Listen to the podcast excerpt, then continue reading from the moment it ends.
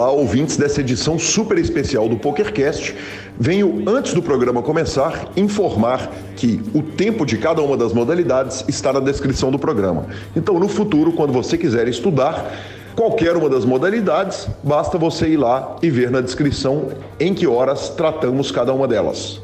E chegamos a essa edição super especial do PokerCast. Você, amigo ouvinte, amiga ouvinte, podem ver aí que esse é um podcast não numerado, são aquelas edições super especiais e que demais. Estou tendo a honra de receber aqui Rodrigo Garrido e Guilherme Decur, o Gui 12. Começo, claro, antes da apresentação dos nossos entrevistados, da turma que vai conversar com a gente aqui, com toda a autoridade a respeito de Mixed Games, agradecendo, claro, os patrocinadores dessa edição especial do PokerCast, que são o Cacá Poker. Cacá Poker absolutamente sensacional, aquele fio de molezinha, aquele Omarra do sabor, comendo solto lá. E, claro, também a Pay4Fun, Pay4Fun, que é patrocinadora do PokerCast, é patrocinadora do Pet do Peito do Garrido e é conectada com o Cacá Poker. Então, jogue, saque, deposite pela Pay4Fun no Cacá Poker. E apresento agora os nossos entrevistados. Em primeiro lugar, muito bem-vindos, Rodrigo Garrido e Guilherme Decur. Fala, Calil, tudo bem? Tudo jóia. Prazer novamente estar participando aqui, principalmente para estar falando aí dos nossos joguinhos queridos. Que gosto receber essa edição. A gente acaba tratando bem mais no dia a dia do PokerCast de Texas Hold'em e algum Omaha, que são os jogos que são mais comuns, mas poder tratar, especialmente numa edição especial, sem limitação nenhuma, quer dizer, poder sentar e bater papo a respeito desses jogos que nós três tanto amamos, e que vocês dois tanto conhecem. É um sabor muito especial para mim. E logo ali na frente nós vamos conversar a respeito dos jogos e nós vamos falar primeiro da dinâmica dos jogos, vamos dar uma passada rápida na dinâmica para quem não sabe nem para que lado que vai o baralho, como que funciona, e depois nós vamos falar de estratégia básica, porque naturalmente as estratégias mais avançadas vão lá para o congresso, que a gente vai terminar o programa falando dele. E eu vou começar por você, Garrido. Eu queria que você contasse um pouco, claro que você contou a sua história de forma extensa aqui no PokerCast, mas eu gostaria que você começasse contando a sua relação com os Mixed Games, porque quem quiser a apresentação completa de vida, carreira, pode voltar lá no feed do PokerCast e vai ouvir uma entrevista maravilhosa. Legal, Calil.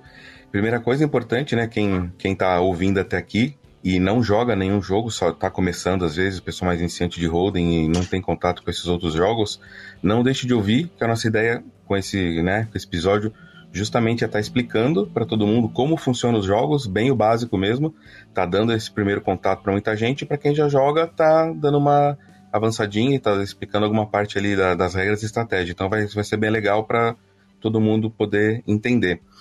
Eu comecei a jogar pôquer, na verdade, eu era muito novo. Eu tinha 14 anos, o famoso pôquer fechado, em família, né? E já é um jogo diferente, já é um jogo que tem alguma estratégia. E além do pôquer fechado, quando alguém fazia um jogo grande, quando alguém fazia uma quadra, street, tinha uma rodada que chamava, onde eu jogava lá em Santos, de festejo. Que aí era o stick e o canadense. Eu falo os nomes que quem jogou esses pôqueres fechados conhece esses nomes, né? Uhum. Já eram modalidades diferentes de pôquer. E eu passei jogando durante muito tempo, durante toda a minha adolescência, ali dos 15 aos 20 e pouco, jogando esses jogos e até a dinheiro já. A gente apostava, era um cashzinho baratinho, mas já jogava e eu gostava muito. E aí, quando eu comecei a jogar o Texas Hold'em, que foi bem no início ali do pôquer aqui no Brasil mesmo, começando ali naquelas mesas chasta, free roll, tudo, eu já fui para a WSOP em 2008, foi a primeira vez que eu fui, e lá eu vi que tinha muito torneio além do Texas Hold'em, e eu já jogava Texas Hold'em aqui no Brasil desde de 2005, Paulista, BSOP, e aí eu falei, poxa, vou aprender esses jogos aqui também, vou ter mais contato com eles, que ano que vem eu quero voltar para a WSOP e jogar eles para não ficar sem jogar tanto evento. E aí eu comprei uns livros lá na época, que o Calil já me conhece da outra entrevista, eu tinha todos os livros em português e muitos em inglês, de Hold'em e desses outros jogos também, e comecei a estudar eles. E aí, em 2009, eu joguei meu primeiro evento de Res. Eu escolhi o Res, que foi o jogo que eu mais gostei de estudar e já joguei um WSOP de 1.500 de res em 2009. Então, assim, você vê que o contato é bem antigo. E de lá pra cá eu não consegui parar, mesmo não tendo no Brasil esse jogo. Tinha em Vegas e tinha online. E aí, quando começou os mixeds aqui no Brasil, que no BSOP, se eu não me engano, o primeiro foi em 2015 ou 2016, o de 8 Game, deu acho que 10, 12 pessoas. A gente começou a jogar, a gente ajudava os dealers no início, que ainda não estavam tão habituados, os jogadores iniciantes. E dali pra cá, a gente joga todos os eventos possíveis. Antes de tudo, deixa eu só apontar o que o Casimiro chama de aspas fortes. A minha primeira WSOP foi em 2008 e o meu primeiro torneio de res foi na WSOP em 2009. Pelo amor de Deus, o poker, dinossauros, pterodáctilos andando pelo poker no Brasil. Exatamente, exatamente. E esses jogos, como eu tinha essa veia do cash ali, né? Eu falei do poker fechado, dos jogos diferentes, poxa, a hora que eu vi, eu falei, meu, eu preciso jogar isso, mas lógico, preciso aprender, preciso estudar e entender. Então, assim, essa paixão é bem antiga, dá pra ver. Que coisa maravilhosa. E vamos falar um pouquinho de resultados, Garrido? Então, eu jogo, né, os BSOPs desde o início, e ali nesses do início, eu até a foto que a gente posta ali, eu acabei ganhando 4 etapas do BSOP já de 8 Game, desde que começou, e uma... Gravadinho, assim, gravadinho, foto no centro do pódio. Foto no centro, exato. E uma de Omaha Dealer Choice, em Vegas eu fiz 2 mesas semis já, de WSOP, uma de Res até agora em 2017, acho que foi, antes da pandemia, ou 2018, que eu fiquei em 12º, foi uma das bolhas mais tristes que eu já tive. E online em séries a gente também jogo sempre, não cheguei a ganhar nenhum, fiz 2 mesas finais. E em 2017 e 2018 eu fiz 3 turmas de coach para estar ajudando, como o BSOP começou em 2015 e 2016 a ter os eventos, e ninguém tinha acesso a material teórico, porque em português não tinha nada realmente. Nada de nada, só inglês. O pessoal que estava aprendendo e queria, me perguntava, pô, Garrido, tu já joga faz tempo, não tem material? Aí eu montei um material para dar um coach e consegui fazer 3 turmas. Foi até para o pessoal bem das antigas, os regs de live, né, que jogam até hoje, os torneios normais e os torneios de mixed. E eu fiz essas 3 turmas de coach, acho que foi o único no Brasil até hoje que teve de coach, de mixed mesmo, assim, ao vivo. E foi isso, aí a gente de lá já começou a estar passando esse conhecimento e, lógico, cada vez estudando mais para poder aprimorar isso. Maravilhoso, maravilhoso. E você, Guizão, como é que nasce essa paixão pelos Mixed Games? Então, Sérgio, primeiro eu começo jogando, né, uma High Low, que basicamente é a modalidade que, por acaso, está desde o início ali de quando eu descubro o pôquer na minha vida. E em 2014 eu começo a jogar no time do B. Dias, jogando hold'em High Low. Em 2016 eu passo a focar só no high-low, assim, me dedicar como nunca ninguém se dedicou no Brasil, talvez. E o EVEN nessa pegada até 2020, quando eu comecei a sentir uma necessidade maior de aprender outros jogos, né, para volumar um pouquinho mais. E aí, basicamente, em 2020 eu comecei a estudar PLO e as modalidades, né, dos Mixed Games, os jogos Study, os Draws, enfim. Gui, vou falar um pouquinho de resultado, porque o senhor anda destruindo os fields nos Mixed Games. Então, eu começo... Antigamente eu jogava um pouquinho, né, Gui? Mas naquele poker de rua, né? Aquele Mixed Games de rua ali.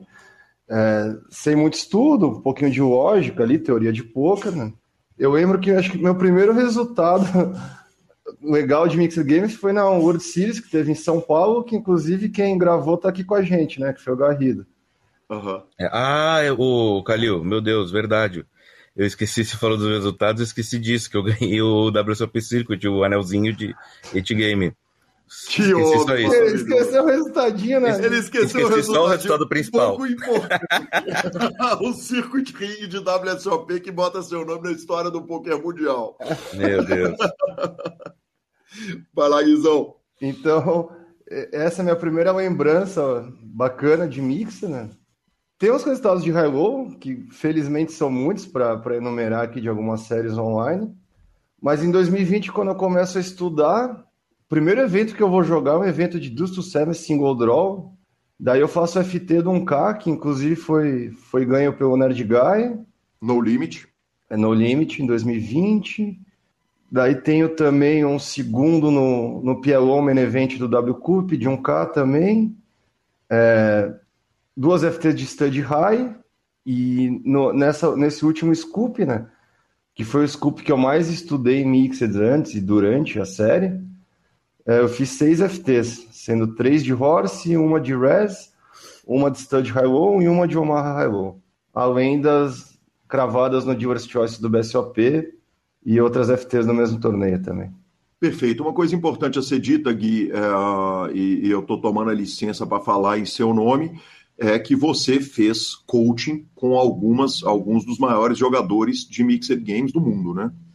Sim, eu fiz com o Benny Glaser, que é uma referência no Mixed, tem 4 braceletes e acho que 10 ou 11 títulos de Scoop e WCUP. Inclusive estava na mesa final de Vegas agora, que o Yuri ficou em segundo. Coach foi mais com ele mesmo. E esse ano ali, um mês antes do Scoop e durante o Scoop, quase umas 3-4 vezes por semana, no mínimo, eu estudava com o NASA uma modalidade por dia, e que é um dos maiores jogadores do mundo. Então, foi de uma ajuda imensurável, né? Os resultados vieram, não foram à toa. Que sensacional, que sensacional. Ô, Calil, diga. Outro dado importante, em 2016, eu fiz um coaching com o B. Dias. Até então, eu não conhecia o Gui 12, e o Gui deu junto com o B. Dias esse coaching. Foi um coach só de uma high-low. Eles fizeram uma turma e chamaram o pessoal, os conhecidos, né? Mas o Reg, pra você ter uma ideia, quem eram os alunos dessa turma? Eu lembro que participou eu, o João Simão, o Kelvin, o Luiz Duarte, João Matias, eu acho que o Nicolau Vila-Lobo, só o pessoal que grindava bastante na época, né? E queria melhorar... Quem?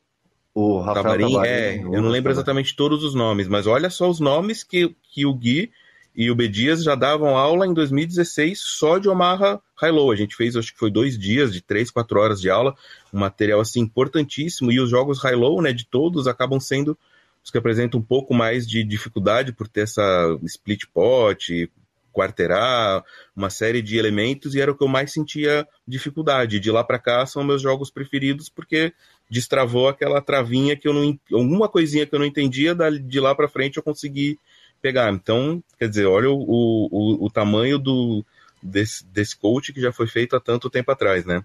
Que demais, que sensacional. Senhores, vamos falar dos nossos joguinhos? Vamos. Bora. Então, vamos que vamos.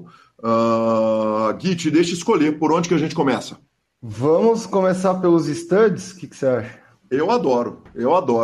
E aí, falando de stud, a gente tem que falar de stud high primeiro, evidentemente, que é o jogo mais básico e é necessário entender para entender o stud high-low 8 or better e o res. Gui, você quer passar pela dinâmica do jogo muito rapidamente para quem nunca jogou, poder abrir uma coisinha free roll, poder abrir um torneiozinho ali, um sit and goalzinho e entender o que está acontecendo? Claro, vamos lá. O stud, o high, para começar falando, né, é um jogo onde os valores das mãos são semelhantes, né, no limit hold'em, PLO, né, de raw straight flush para straight flush, quadra, full house, flush, sequência, trinca, 2 pares, 1 par por aí, das mãos que ganham. E ele tem um formato mais peculiar, né, Gui? É um jogo que não existem cartas comunitárias e cada jogador vai ter seu próprio board, por assim dizer, né? Então, a mão do stud é dada. Cada jogador recebe 3 cartas, 2 fechadas que só ele vê e uma exposta, que a mesa inteira vê. E todos os jogadores pagam um ante. E aí tem uma aposta obrigatória, chamada Bring In, que seria mais ou menos o equivalente aos blinds, né? Que a pior mão paga. Então, o jogador no stud high que tem a menor carta à mostra, ali, que vai ser um 2, um 3 normalmente, né? Paga o Bring In, que é a aposta obrigatória, que é ter um valor semelhante ao do ante, mais ou menos. E aí tem as rodadas de aposta, né?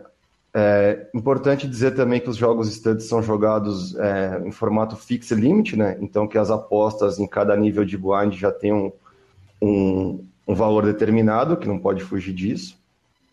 Então, para a gente dar um exemplo aqui, vamos supor, a gente está jogando um torneio de stud, todo mundo paga um ante de 50 e o bringuinho é 70, por exemplo. Sim. E aí o jogador que vai querer realizar a aposta, ele pode ou pagar o bringuinho, né, que seria ali um equivalente a da Olimp, né, nos jogos de flop, ou fazer o complete, que seria o primeiro open raise, né? Então, nos valores ali, antes 50, bringuinho 70, o open raise seria ali por volta de 200, né? 200 fichas, e seria também o valor do small bet, né? Cada jogador vai receber um total de 7 cartas, sendo as 2 primeiras fechadas e a sétima, a última fechada, as outras expostas, e tendo 5 rodadas de apostas, né? 2 com small bet e 2 com big bet, que é o dobro do small bet. São os únicos valores que podem ser apostados nesse jogo. Perfeito. Então, vou dar uma recapitulada. Quer dizer, o jogador vai receber 2 cartas fechadas e uma aberta. Todos eles, cada um recebe o seu próprio bordo. Posta-se bringuim.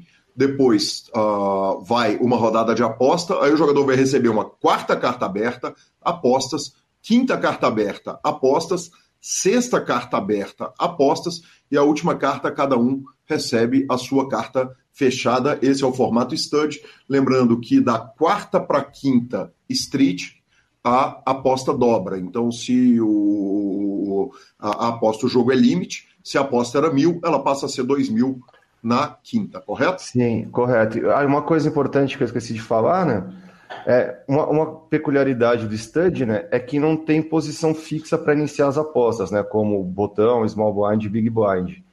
Então a ação vai começar com a carta do bringuim, obviamente, e aí depois vai em sentido horário. E após a 4ª carta, né, que seria a primeira carta que a gente recebe depois do pré-flop, por assim dizer, aí o primeiro a ter ação é aquele que tem a maior carta. E conforme a mão for progredindo, o maior jogo disponível. Então, a maior mão exposta vai ser sempre o primeiro a falar. Perfeito. Então, o jogador que está trincado ali na 5ª street, ele está com 2 fechadas, 3 cartas abertas. Se ele está trincado, primeiro, ele ganhou a mão e não vai arrumar ação nenhuma. Exato. Mas ele vai começar a ação sempre na mesa. Então, a ação está explicada. Vamos começar a falar, então, de percepções e estratégias para o jogo, né? Quer dizer, por onde que um jogador começa a pensar o stud, já que o stud high é um jogo como o Texas Hold'em, a ordem das cartas é a mesma, né? Trinca ganha de par, sequência ganha de trinca, flush ganha de sequência. Vamos falar um pouquinho de estratégia básica do jogo? Vamos. Basicamente, né, na primeira rodada de apostas é um jogo basicamente de muito steal também, quando você está com as cartas altas, né? Já vão ter um valor bom ali numa mão inicial. As cartas altas, obviamente, vão ser as mais fortes, porque vão ter maior chance de ter pares altos, cartas altas que vão fazer pares nas streets futuras. Um ponto muito importante também na estratégia, principalmente ali com aquelas mãos mais close, né? Aquelas cartas medianas, com alguma conectividade, um naipe, ou às vezes um par e um kicker razoável, sendo que o kicker pode ter uma conectividade ou não, é se atentar a todas as cartas expostas, né, dos oponentes. Porque vamos supor que a gente tenha, por exemplo, um valete 10 e 8, por exemplo, uma mão inicial interessante em alguns cenários.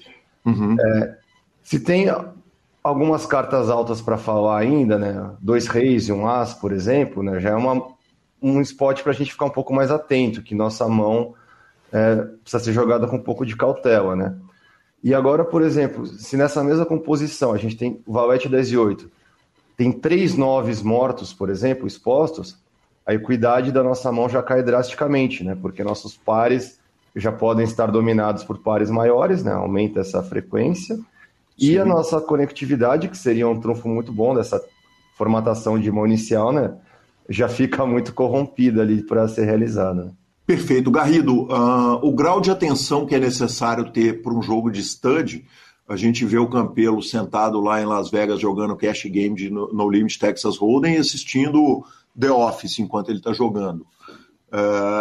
para stand é absolutamente impossível, correto? Exatamente. Quem está jogando esquece celular, esquece tudo. O pessoal no live, no holding ali tem mania de jogar, né? Mexendo no celular. Você olha as mesas, está todo mundo conversando, fazendo outras coisas. Não tem como, pelo fato de ter cartas expostas, você não depende só da sua quantidade de blinds, que é o que se faz no holding, e das suas cartas para saber a sua ação. Não que no holding não seja importante estar prestando atenção nos outros, também é um plus a mais que todo jogador de live deveria de ter, na verdade. Mas nos jogos stud se torna obrigatório por causa disso, porque você vai mensurar a força da sua mão, das suas cartas que você tem, sabendo as cartas que já estão fora. Você tem muita informação, né, de cartas fora, quando os adversários começam a foldar, essas cartas fora, elas são viradas para baixo. Então, se você não olhou antes e não gravou elas, você acaba não sabendo que os seus outs são vivos ou mortos. Então, isso é muito importante, você estar com essa atenção. Quem não está, com certeza está saindo um pouco atrás. E para o online, isso dificulta que você jogue muitas telas, né? Tanto que quem grinda online holding acaba não conseguindo grindar os mixeds, né? Os jogos... principalmente os studs como um todo, por isso, porque se você está com 6, 7 telas, como é que você vai prestar atenção numa tela de que está tendo uma mão de stud e conseguir fazer essa contagem dos outs? Então os mixes acabam sendo um torneio que você tem que estar jogando bem focado mesmo. Lembrando que no online também dá sempre para, quando iniciar a mão, você vai ali no chat mesmo da mesa e escreve as cartas, né? Ah, que demais! Uma boa dica. Bela dica. Tem também o famoso print screen, né, Gui? É que eu acho mais complicado quando você tá jogando um monte de mesa, né? Mas também é válido, né? Fazendo aqui uma complementação do stud ainda, o stud é o jogo que mais parece com o holding, né? Que no holding você acaba que quando a ação chegar no river, você tem 7 cartas, 2 na sua mão e 5 no board. E você vai fazer o melhor jogo de 5 cartas entre essas 7. E no stud é a mesma coisa, só que a diferença é que cada um tem as suas 7. Sendo 3 fechadas e 4 expostas. Então, além de você ver o seu adversário, ele não trabalha com as mesmas cartas que você, mas você tem uma informação do jogo possível que ele possa ter. E conforme essas cartas foram vindo street por street, porque as 7 elas não vêm de uma vez por todas, como o Gui explicou no começo, elas vão vindo primeiro em 3 e depois de uma em uma. Então, ficar prestando atenção nessas cartas que vão batendo e quais são esses outs que estão fora, qual é a direção que o jogo do adversário está tomando e a direção que o seu jogo está tomando, é muito importante. No holding você faz a mesma coisa. Quando vem o flop, você imagina qual é o jogo máximo que seu adversário pode ter e qual é o jogo máximo que você pode ter. No stud também. Só que você está imaginando o dele que está indo para um lado e o seu que está indo para o outro. Então, novamente, prestar atenção, principalmente quando está em 3, 4 jogadores, como essas cartas estão sendo distribuídas e de que forma elas estão afetando o jogo do adversário e o seu, é de suma importância. Quer dizer, um jogador está ali na quinta street, com 3 cartas abertas, 2 cartas fechadas. Ele está com 3 cartas de paus, mas você sabe que pelos jogadores anteriores foram queimadas 3, 4, 5 cartas de paus. Você vai naturalmente reduzir a possibilidade dele ter um flush. Perfeitamente. Exato. Aí se você está com dois pares, por exemplo, você já se sente mais à vontade, mais tranquilo para estar fazendo uma aposta, ou até para estar pagando, se ele estiver apostando, dando a entender que ele está com flush, né? Aí, mas aí você, como você prestou atenção e viu esses outs fora, você faz a conta e sabe que a chance dele realmente ter é muito baixa. Perfeito. Posso complementar uma fala? Por favor, Gui. E um ponto bem interessante, né, que a gente vê agora, que o principal momento online dos Mixed Games, né, são durante o Scoop e WCoop, né? Uhum. E grande parte, né, dos jogadores que são atraídos para essas modalidades são os jogadores que jogam primordialmente holding, né, e estão ali jogando os mixes por causa de ranking, né? Alguns gostam das modalidades também, mas jogam mais por meio de ranking, jogando, sei lá, né, 15 mesas ao mesmo tempo. Então, o fato de você estar ali a par dessas informações, quando o cara que vai estar jogando muitas mesas, muitas vezes não vai conseguir manter keep track ali, né, das cartas que foram queimadas, isso vai te dar um edge gigantesco contra alguns jogadores que, sei lá, no holding são craques nível mundial ali. Só pelo simples fato de você estar a par das cartas que foram queimadas e ele não. Perfeito. A gente falou como que funciona e agora eu acho que a gente tem que começar como fazer. Em geral, obviamente, nós não vamos dar tabela de starting ranges aqui, porque isso aí a pessoa vai ter acesso lá no curso, mas com o que dá para começar a jogar, com o que é uma boa mão inicial, Gui, de estante? Gui, é muito difícil responder num vácuo assim, né? Porque é tudo muito relativo das cartas dos outros oponentes, né? Uhum. Então... Obviamente, para você se atentar ali, né? Vamos supor, os pares, a melhor mão, obviamente, é a trinca de mão, né? Mas ela é bem rara. Uhum. Eu não, acho que ela acontece uma a cada 424 mãos. Uhum. Depois são os pares, né? Obviamente, quanto maior seu par, melhor. Então, a gente vai jogar basicamente todos os pares altos. Os pares médios também... Vamos ter que fazer aquela análise mais situacional, né? Vendo quais foram as cartas foldadas e quais são as cartas maiores ainda que ainda vão falar depois de você. Isso é bem importante. Também se atentar muito, né, nesses pares mais medianos, por exemplo, ao kicker do seu par, né, a sua terceira carta. Então você tem ali um 7-7 rei, 7-7 as, é um spot muito melhor para você jogar do que você tem 7-7-2, por exemplo. Uhum. Então, acho que o mais importante é a gente entender os fatores ali, né? A dinâmica do jogo, também entender, por exemplo, né, os oponentes que estão com as cartas maiores, que obviamente vão ser os que vão exercer maior pressão, quais são as tendências deles, o quão agressivo eles são, o quão light pode ser o range deles. Entender um pouco também essa formatação, essas equities das mãos iniciais, porque, como eu disse, cada mão de stand é muito própria, é muito única, né, por causa das diversas cartas expostas dos oponentes. Então, acho que o grande trunfo ali é a gente conseguir refinar nosso olhar e para ir interpretando cada situação que for acontecendo mesmo. Perfeito. Falando do que fazer, falando de como começar, eu volto a pergunta para o Garrido e pergunto o que não fazer. Tem um bom indicativo, né, Garrido? Claro que na hora que a gente fala isso, a gente está instantaneamente endurecendo o field, mas tem uma street que, dependendo do call, você já bota o note no jogador de que ele tá ali sem saber bem o que ele está fazendo.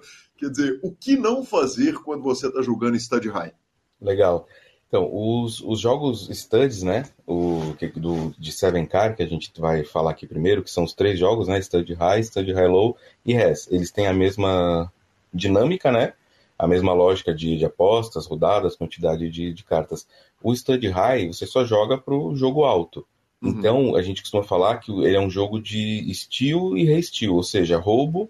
Quem tem a maior carta normalmente tem essa... Não vou dizer obrigação, mas tem essa tendência de estar sempre apostando. Então, como cada um tem uma carta exposta, quem já tá com o Ás, quem já tá com o Rei, leva uma vantagem muito grande. Então, se um 2, que foi uma carta exposta, fez a aposta obrigatória, né? Que o Guidoso explicou ali no início que não tem small e big, mas tem a carta mais baixa é a que sai abrindo as apostas de forma obrigatória. Se um 2 fez isso, e você tá logo na esquerda dele, é o próximo a falar, e você tem um 4, por exemplo, e você sair apostando, sair aumentando a aposta, e lá para frente tem um rei e um ás, isso normalmente é um erro, porque a chance de você tomar um rei-reis é muito grande, mesmo que você tenha um par de 4, por exemplo. Não é um jogo forte, dependendo das cartas que estão expostas. Então, o que o pessoal acaba errando muito é dar muito valor para pares baixos e sair apostando e crescendo o pote, não respeitando as cartas altas. E, novamente, como o Gui falou antes, se pegar um adversário que tem essa tendência mais agressiva desses estilos, desses roubos, num blind alto, você não vai conseguir segurar e continuar pagando as próximas rodadas de apostas com essa carta baixa. Então, tem que evitar bastante as cartas baixas no início, principalmente se tem cartas mais altas que a sua ainda para falar. Perfeito. Gui, o jogador está com um par mediano, quer dizer, numa situação em que ele está enfrentando um tantão de agressão na mão. O Que horas que é a hora de desistir? Quer dizer, tem que esperar. O certo é que o jogador com um par de 4, com um par de 5, com um par mediano, com duas cartas altas, quer dizer, ele tem um as, um rei, não tem nenhum as, nenhum rei queimado, ou seja, até a sétima street. Pode ser muitas vezes que ele vá conseguir fazer um par alto. Ele vai tentar chegar ali na hora que o bet muda de aposta pequena para aposta grande, small bet para big bet, ou foldar cedo é uma grande característica de um bom jogador de stud. É bem interessante esse ponto que você falou, né, de quando muda do small bet para o big bet, que consequentemente, né, esse aumento no tamanho da aposta já vai fazer que seja uma street onde tenha mais fold equity mesmo, né, porque vai ficar caro para realizar sua equidade. E esse exemplo aí desses pares pequenos e até médios são mãos que, mesmo realizando tua equidade, ainda fica difícil de você value betar, por exemplo, em muitos cenários, né? Então já espera-se uma fold equity maior, né? Às vezes, obviamente, a gente pode pagar a quarta street ainda, né? Porque vai ser small bet, se a gente não tiver dead card, se tiver um kicker bom ou alguns backdoors flush draw, straight draw, esse tipo de coisa. E baseado também muito se, para o que o nosso oponente está querendo representar, tem algumas dead cards que diminuem essa probabilidade dele ter as mãos que ele está querendo representar. Mas, ao mesmo tempo, tem que ter muita cautela, né, Gui? Porque, igual esse exemplo que você falou, o cara com cartas altas na mão que não tiveram cartas queimadas dele, né? Ele vai conseguir apostar e barrelar muito facilmente, e a gente sempre vai estar numa situação muito difícil, né? Perfeito. Não se colocar em situações difíceis é já de cara uma boa estratégia, como é no holding, no stud. Exato, perfeito. Então, Gui, sempre que tem essas cartas maiores para frente, né, que você tá com aquele parzinho médio, até às vezes um pouco mais alto, mas que tem uma, duas cartas maiores do que a sua, e o jogador tá sendo agressivo, ele tá dando raises, você ficar dando esses calls complica muito, porque você pode realmente estar ganhando, mas a chance dele também ter esse par, por, novamente, se ainda não tiveram principalmente esses altos dele fora, é muito grande. E para você aguentar isso e pagar todas as streets até chegar à última, acaba se tornando muito caro. Aí, lógico, vai depender de que blind tá, de que situação, que está, de que jogador que é. Mas esse é um tipo de spot, um tipo de situação que você tem que realmente tentar evitar. Tentar entrar com mãos que tenha cartas mais altas do que a sua, que estão dando raises. Perfeito. E aí a gente vai falar, claro, de um dos jogos mais divertidos dos Mixed Games, uma paixão mundial, e o primeiro jogo que o Garrido jogou lá em Las Vegas, na WSOP, que é o Res. É uma impressão minha, ou o Res é, no que diz respeito a fundamento, o jogo mais fácil dos 8 jogos da roda de 8 Game? Então, Calil, os dois jogos, né, o Stud High e o Res, são dois jogos com regras teoricamente simples para estar entendendo, né, que um é o jogo mais alto, um é o jogo mais baixo. Mas o Res, como o AIS acaba se tornando um, né, que a gente fala, fica o Nuts ali é 1, 2, 3, 4, 5, ou seja, do AIS ao 5, então você só precisa fazer jogos baixos e nada mais te atrapalha além disso, então acaba se tornando realmente um jogo bem, bem simples de entender a regra, não tem muito segredo para quem quer começar a jogar. Uma coisa importante que a gente não falou na modalidade anterior de stud é que quem está aprendendo e quem quiser entender esses jogos, a regra realmente é muito simples, é igual eu falava que quando eu jogava xadrez, quando eu dava aula também, falava, o xadrez é um jogo muito fácil de você aprender a regra, o difícil é você jogar bem, né, um dia para aprender e uma eternidade para dominar, e esses jogos seguem a mesma lógica, se você abrir ali um tutorial, um guiazinho explicando as regras, né, ou ouvir aqui o nosso PokerCast, claro, melhor ainda, para entender essas regras e jogar um torneiozinho barato só desse jogo específico, você jogou 1, 2 torneios, você já entendeu completamente a dinâmica, ele é bem simples mesmo, esses dois jogos, Stud High e Res, a dinâmica é bem simples. Estrategicamente, Gui, o Res me parece também um jogo mais fácil, mais tranquilo de compreender para quem está começando a jogar Stud, até do que o Stud High. Ah, faz sentido. Obviamente é simples, né? Tipo, o fator naipe não conta na mão, então é algo que você não precisa se atentar. não é um jogo de split pot, né, que são os jogos que dividem entre a mão high e a mão low, então também que é algo que adicionaria uma complexidade, né? Então pode-se dizer que sim, né? É, basicamente você tem que fazer mãos baixas, né? Sim, perfeito, exatamente. Aí vamos falar um pouquinho a respeito da dinâmica do jogo, porque mão baixa pode ser entendido de duas formas nos 8 games, né? A pior mão de pôquer, que é, obviamente, o inverso da melhor mão de poker, que seria o Royal Flush, e esse jogo é o do 7 Triple Draw, em que quanto pior a mão no holding, maior é o jogo. Não é o caso do Res. O Res é o As, conta como 1, né? E o Nut é 1, 2, 3, 4, 5. Quer dizer, ignora-se sequência, então não importa se o jogador fez ou não fez uma sequência, não importa se o jogador fez ou não fez um flush, o flush é desconsiderado no jogo. Aliás, daria para jogar com baralho sem naipe nenhum. E o jogo é formado, o formato é stud, como a gente explicou anteriormente. E o seu jogo é formado pelas 5 menores cartas não pareadas que você tem, né? E a gente conta a melhor mão, começando da carta mais alta. Então, por exemplo, um 6, 5, 4, 3, 2... perde de um 6, 4, 3, 2, As. Exato. Correto, Gui? Correto. É, tanto que quando a gente vê nos torneios lives, por exemplo, ali a transmissão da World Series, né? Quando os caras vão para um showdown, por exemplo, e vão anunciar as cartas, né? Eles sempre falam, tipo, as menores, maiores cartas primeiro. Então o cara fala, tipo, 8, 6, o outro, 7, 5, por exemplo. Que seria, sei lá, 8, 6... 4, 3, 2, As, e o outro 7, 5, 4, 3, 2, As, né? Exatamente, sendo que partindo de cima, quem tem a menor carta, então, por exemplo, se 2 jogadores têm a mesma maior das 5 cartas, vai fazer o desempate na segunda, depois na terceira, na quarta e, por último, na quinta, correto? Correto. Vamos falar um pouquinho de estratégia de Res? Vamos lá, Calil.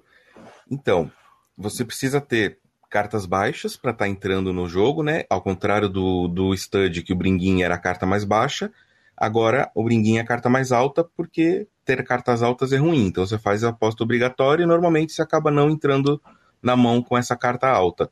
Quem que acaba entrando na mão? Quem tem carta baixa exposta.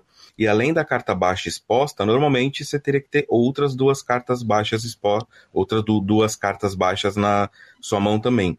Então você procura ter ali, pelo menos para iniciar a mão, para estar entrando na mão, 3 cartas baixas. O que são 3 cartas baixas? 3 cartas abaixo do 8 e do 7, por exemplo.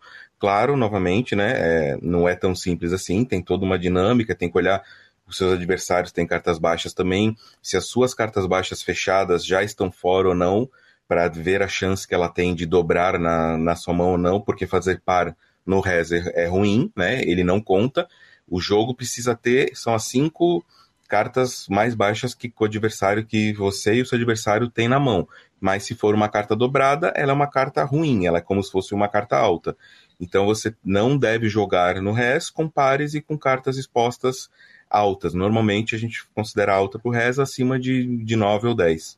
Perfeito. Estrategicamente, na verdade, até as cartas escondidas, teoricamente, se você não está tentando roubar o pote, o ideal é que as 3 cartas sejam cartas baixas, correto? Exatamente, porque quando a gente chega normalmente na 7ª Street, que vai para o showdown, a mão que chega até o final, quem acaba puxando um pote no Res é quem chegou ali com 7, com 8, novamente, né? Depende de quantas pessoas estão na mão, se é jogado em 6 jogadores na mesa, se é jogado em 8, mas o Res é muito importante que você esteja olhando essas cartas que estão expostas, essas cartas que estão fora, para saber se a carta que você precisa tem a chance dela vir ou não.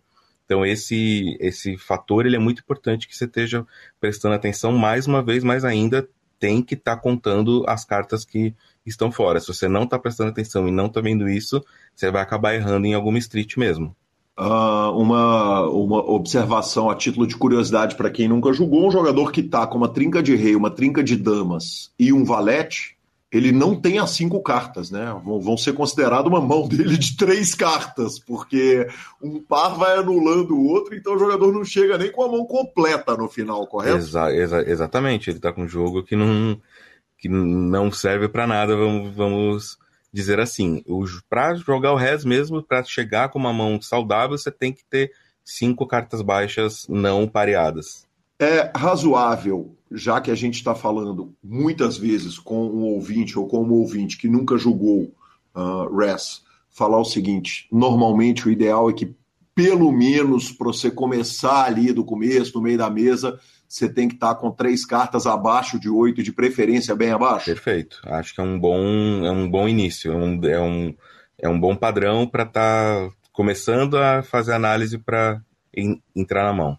Perfeito. Gui, aí eu acordo ali do meio da mesa, eu tenho 3 cartas relativamente baixas, mas tem as quemas dos outros jogadores, quer dizer, os jogadores, os que entraram na mão e os que foldaram a mão, a gente conhece algumas dessas cartas que foram expostas, porque como a gente disse, né, as 3 primeiras cartas que foram distribuídas eram 2 fechadas e uma aberta.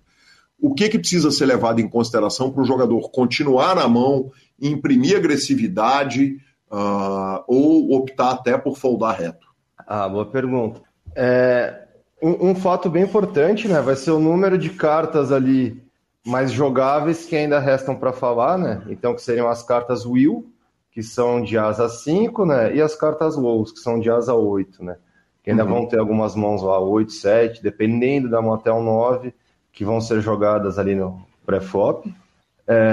Então, obviamente, se você tem um 5 e tem, sei lá, 10, valete, valete, dama, basicamente, aí pouco importam suas 2 cartas, né? Você vai dar raise ali e roubar o pingo a maioria das vezes. Conforme vão tendo mais cartas jogáveis para falar, mais você vai ter que ir ajustando o seu range, né? Isso é bem interessante, Gui, porque se a gente pegar a Horse e 8 Game, né? 8 Game é jogado com 6 na mesa e Horse com 8, né?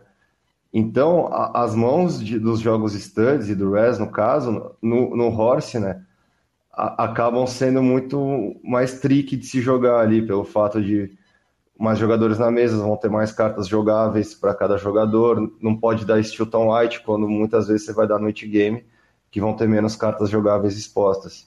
Então, esse fato acho que é o principal para a gente falar, né, imaginando, conforme foram tendo menos. Se só tiver você ali com uma carta de 8 a menos e as outras só cartas altas, vai ser um spot que você vai roubar muitos pingos ali.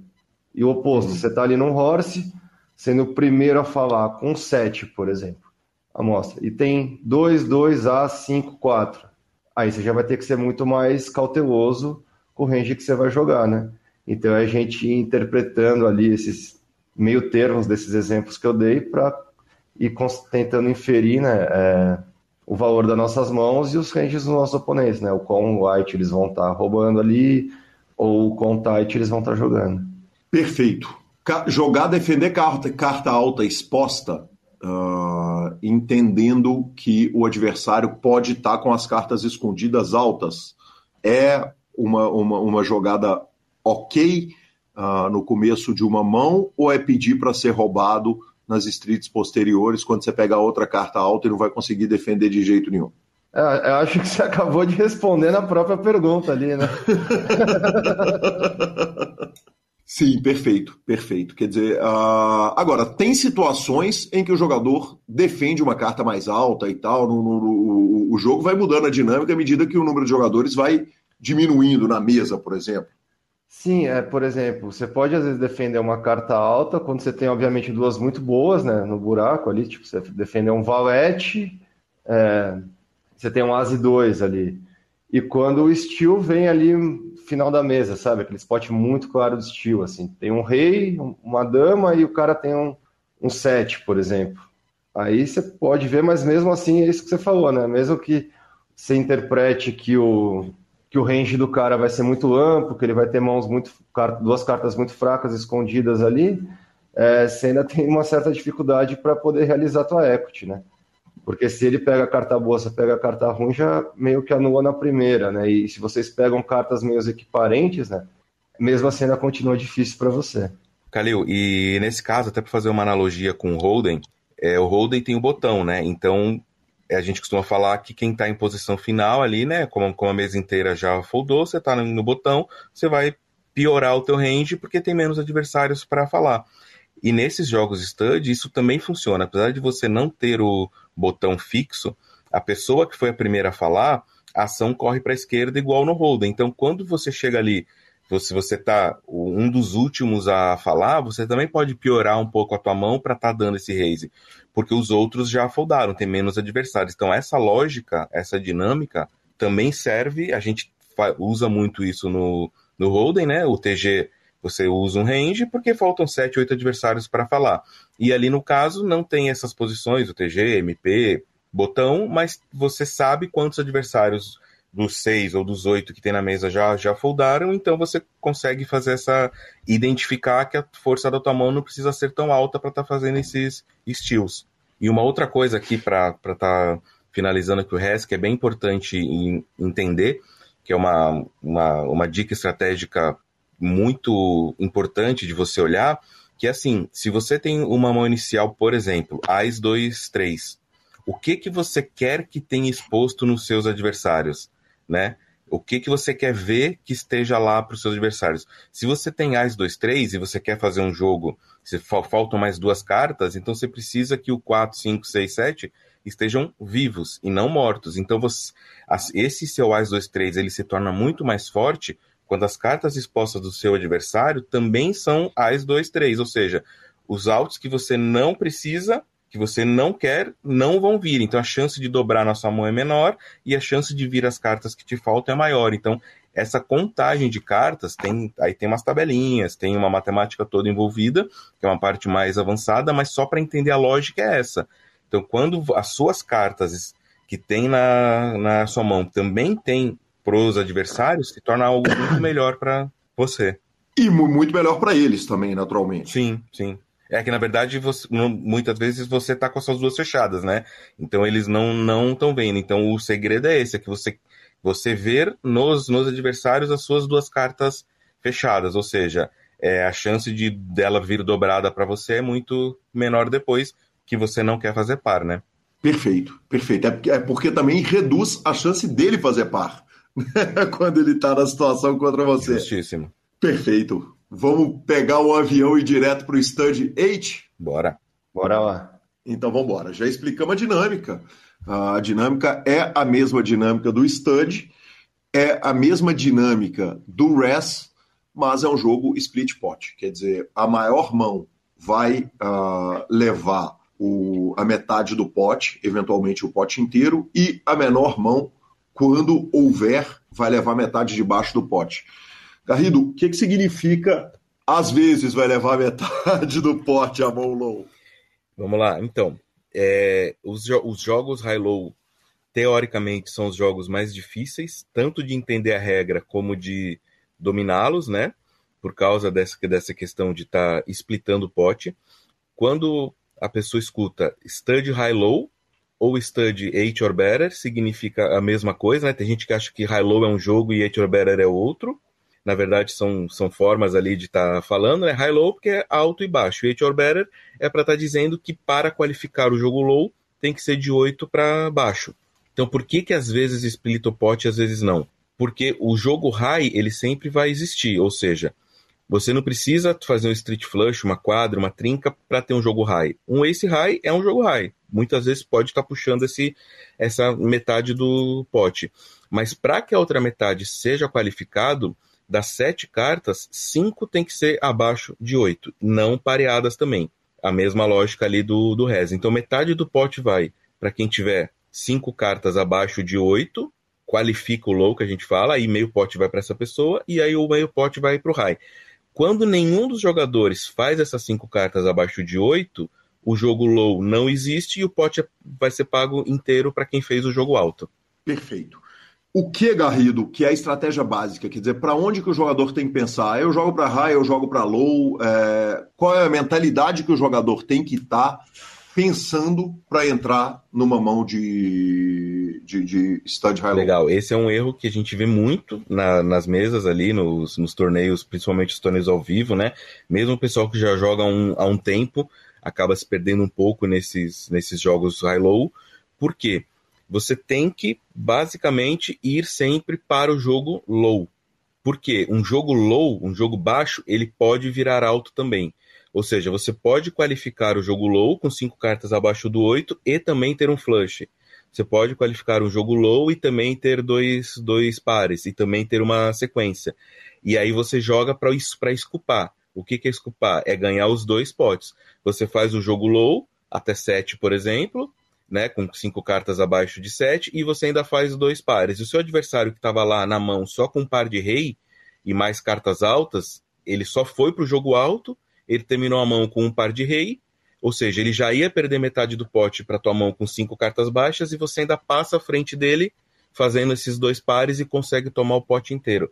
Então uma estratégia básica bem simples é você estar procurando starts ranges no início que vão para o low, que o low vira high e o high nunca vira low. Perfeito. Gui, o que é mão horrível para começar em stud high low?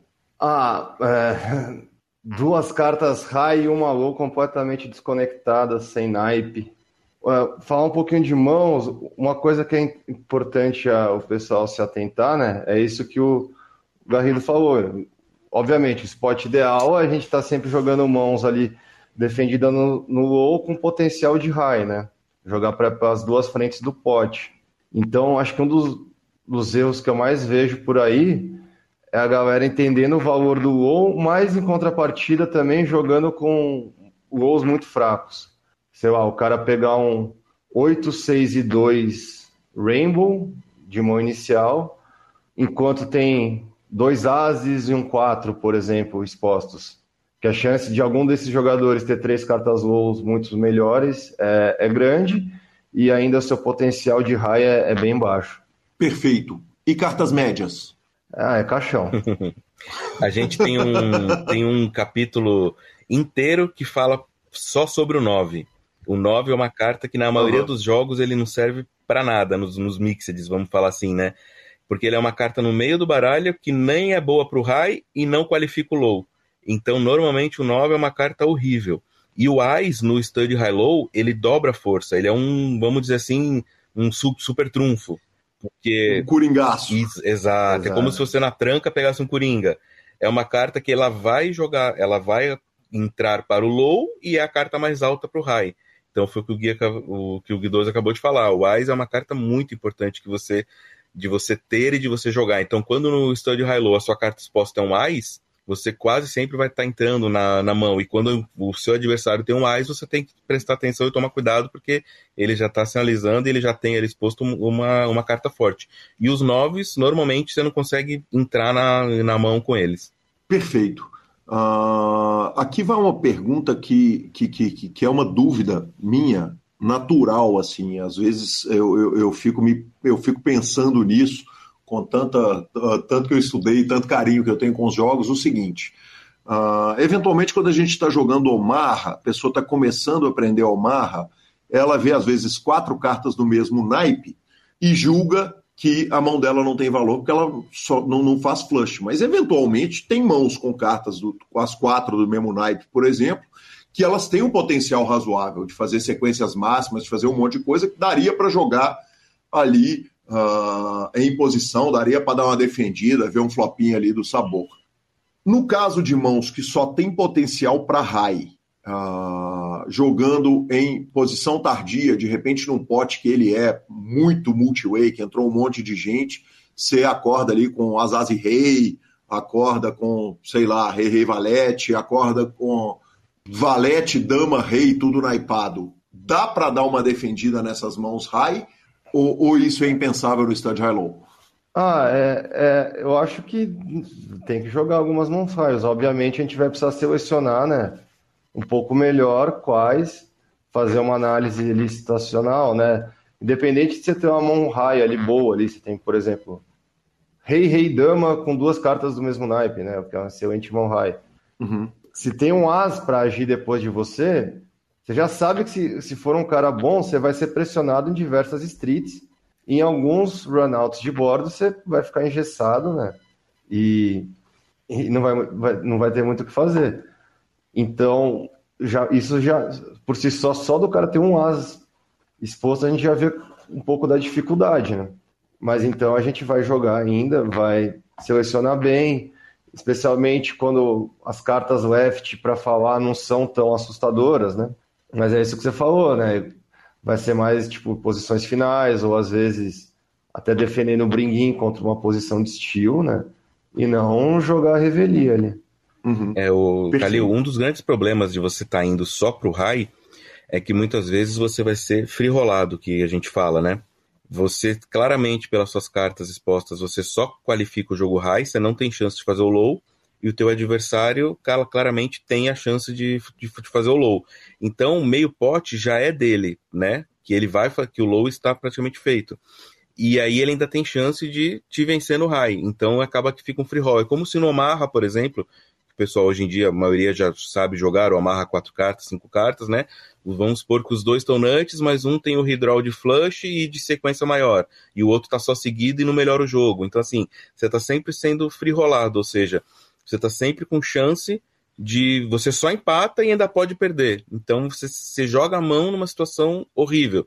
Você tá se sentindo mal porque você tá dando calls para praticamente só ter a chance de empatar. Tem alguns casos que o adversário tá... indo pro low e aí não qualifica o low, que só tem o pot high. Mas se ele selecionou bem o set range, se ele olhou os outs fora, a grande maioria das vezes, de novo, essa matemática, essas contas, né, a gente, elas existem, né, isso já é uma estratégia mais avançada, mas o principal é isso, é entender que a grande maioria das vezes o low vai acabar qualificando, se o jogador tá indo pro low e as cartas estão vindo na ordem certa, e você indo pro high, você vai acabar sendo free rolado. Sensacional, sensacional. Finalizamos então a sessão de stud? Perfeito, analisado. Acho que deu para entender legal esses três jogos que tem a mesma dinâmica, né? Tem a mesma lógica de apostas, que agora os outros jogos são é tudo ao contrário. Perfeito, perfeito, maravilhoso, vamos que vamos. E aí a gente vai para a nossa segunda série de jogos, são 2 jogos, mas naturalmente a gente vai falar só de um. Os jogos, claro, são Omaha, Pot Limit Omaha, de 4 cartas, né? Agora o meu querido amigo Rendel, que narrou tantas noites comigo aqui em Belo Horizonte, no eventão do Sierra, usou a expressão Pialou For. Uhum. Então... então, agora que se usa a expressão Pot Limit Omaha 4 no Brasil, de tanto que se joga 5 e 6 cartas, é importante a gente apontar o seguinte... tem 2 formatos de Omaha que são jogados no 8 Game. Um é o Pot Limit Omaha 4, né, com 4 cartas, e o outro é o Omaha High-Low Eitor Better. Começa com o C. Garrido. Eitor Better, já explicamos, mas não custa explicar de novo o que significa. Legal.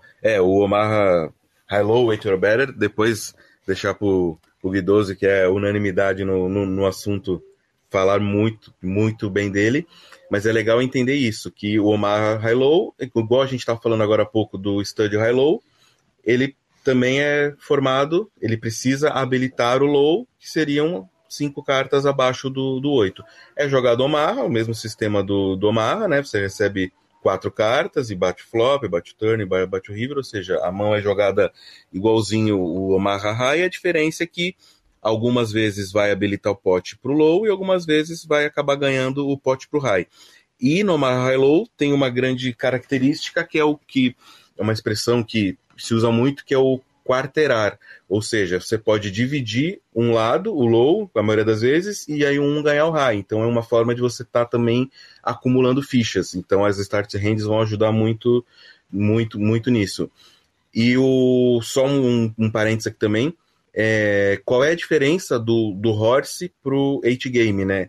O 8 Game, que nem o nome já fala, são 8 jogos. O Horse são 5. Então tem alguns jogos que tem no 8 Game que não tem no Horse. E o principal é a pessoa para estar entendendo, para estar jogando esses jogos, seria ideal que ela jogasse um torneio de cada um por vez, né? Porque a gente vê muito ali nos eventos ao vivo... Quando a pessoa é iniciante, ela está entendendo o jogo muda e passa para o próximo. Quando ela está entendendo o jogo passa para o próximo. Então tentar achar torneios que sejam só daquela modalidade para treinar é mais interessante e vai acabar dando mais frutos. Que legal, que demais. Você falou que a pessoa, na questão do pote, que eventualmente vai ser dividido por 4, que o Gui vai explicar, ela pode acumular a ficha, mas ela pode perder uma nota também, assim. Sem dúvida nenhuma, um dos perigos é esse, né? É exatamente isso, é você tá indo para um jogo, não habilitar, ou você empatar de um lado e perder do outro. É isso que torna, novamente, os jogos high-low os jogos mais complexos que tem, né? Tanto para entender a regra, quanto para entender a estratégia e realmente dominar eles. Perfeito. Dinâmica explicada. A dinâmica é igualzinha a de pot limit ou marra, em que o jogador recebe 4 cartas, tem que usar 2 da mão e 3 da mesa. Eu vou para uma pergunta que é meio óbvia para quem é velho de jogo, mas para quem é novato, pode ser importante. Eu continuo com você, Garrido. Olhando o bordo, dá para ver se é possível ou se não é possível, na hora que depois que bater o river, flop, turn e river, dá para ver se é possível ou se não é possível ter uma mão low qualificável ali? Exatamente, porque ó, igual ao marra, você tem 4 cartas na mão, certo? Mas você só pode usar 2, você não pode usar as 4 da mão, perfeito? Então, se no bordo, por exemplo, só tiver cartas altas, como é que você vai combinar suas 2 da mão com 3 de lá para fazer um jogo low se nem tem 3 cartas lá baixas? Então você já sabe que se não tiver 3 cartas lá abaixo do 8, não vai habilitar o jogo low, ou seja, não vai ter split pot, não vai ter metade do pot indo para o low, vai ser só quem vai ganhar o jogo high, fica igual uma marra normal. Perfeito. Guizão, joga a bola para o senhor, que é o especialista máximo a respeito do assunto. Compreensão e estratégia básica de Omaha High-Low Eitor Better. Engraçado, a gente acabou de falar do Stud 8, né? E apesar de serem formatos diferentes, né? Um Stud e o outro é o que a gente chama de flop games, né? Jogos que tem flop, turn e river.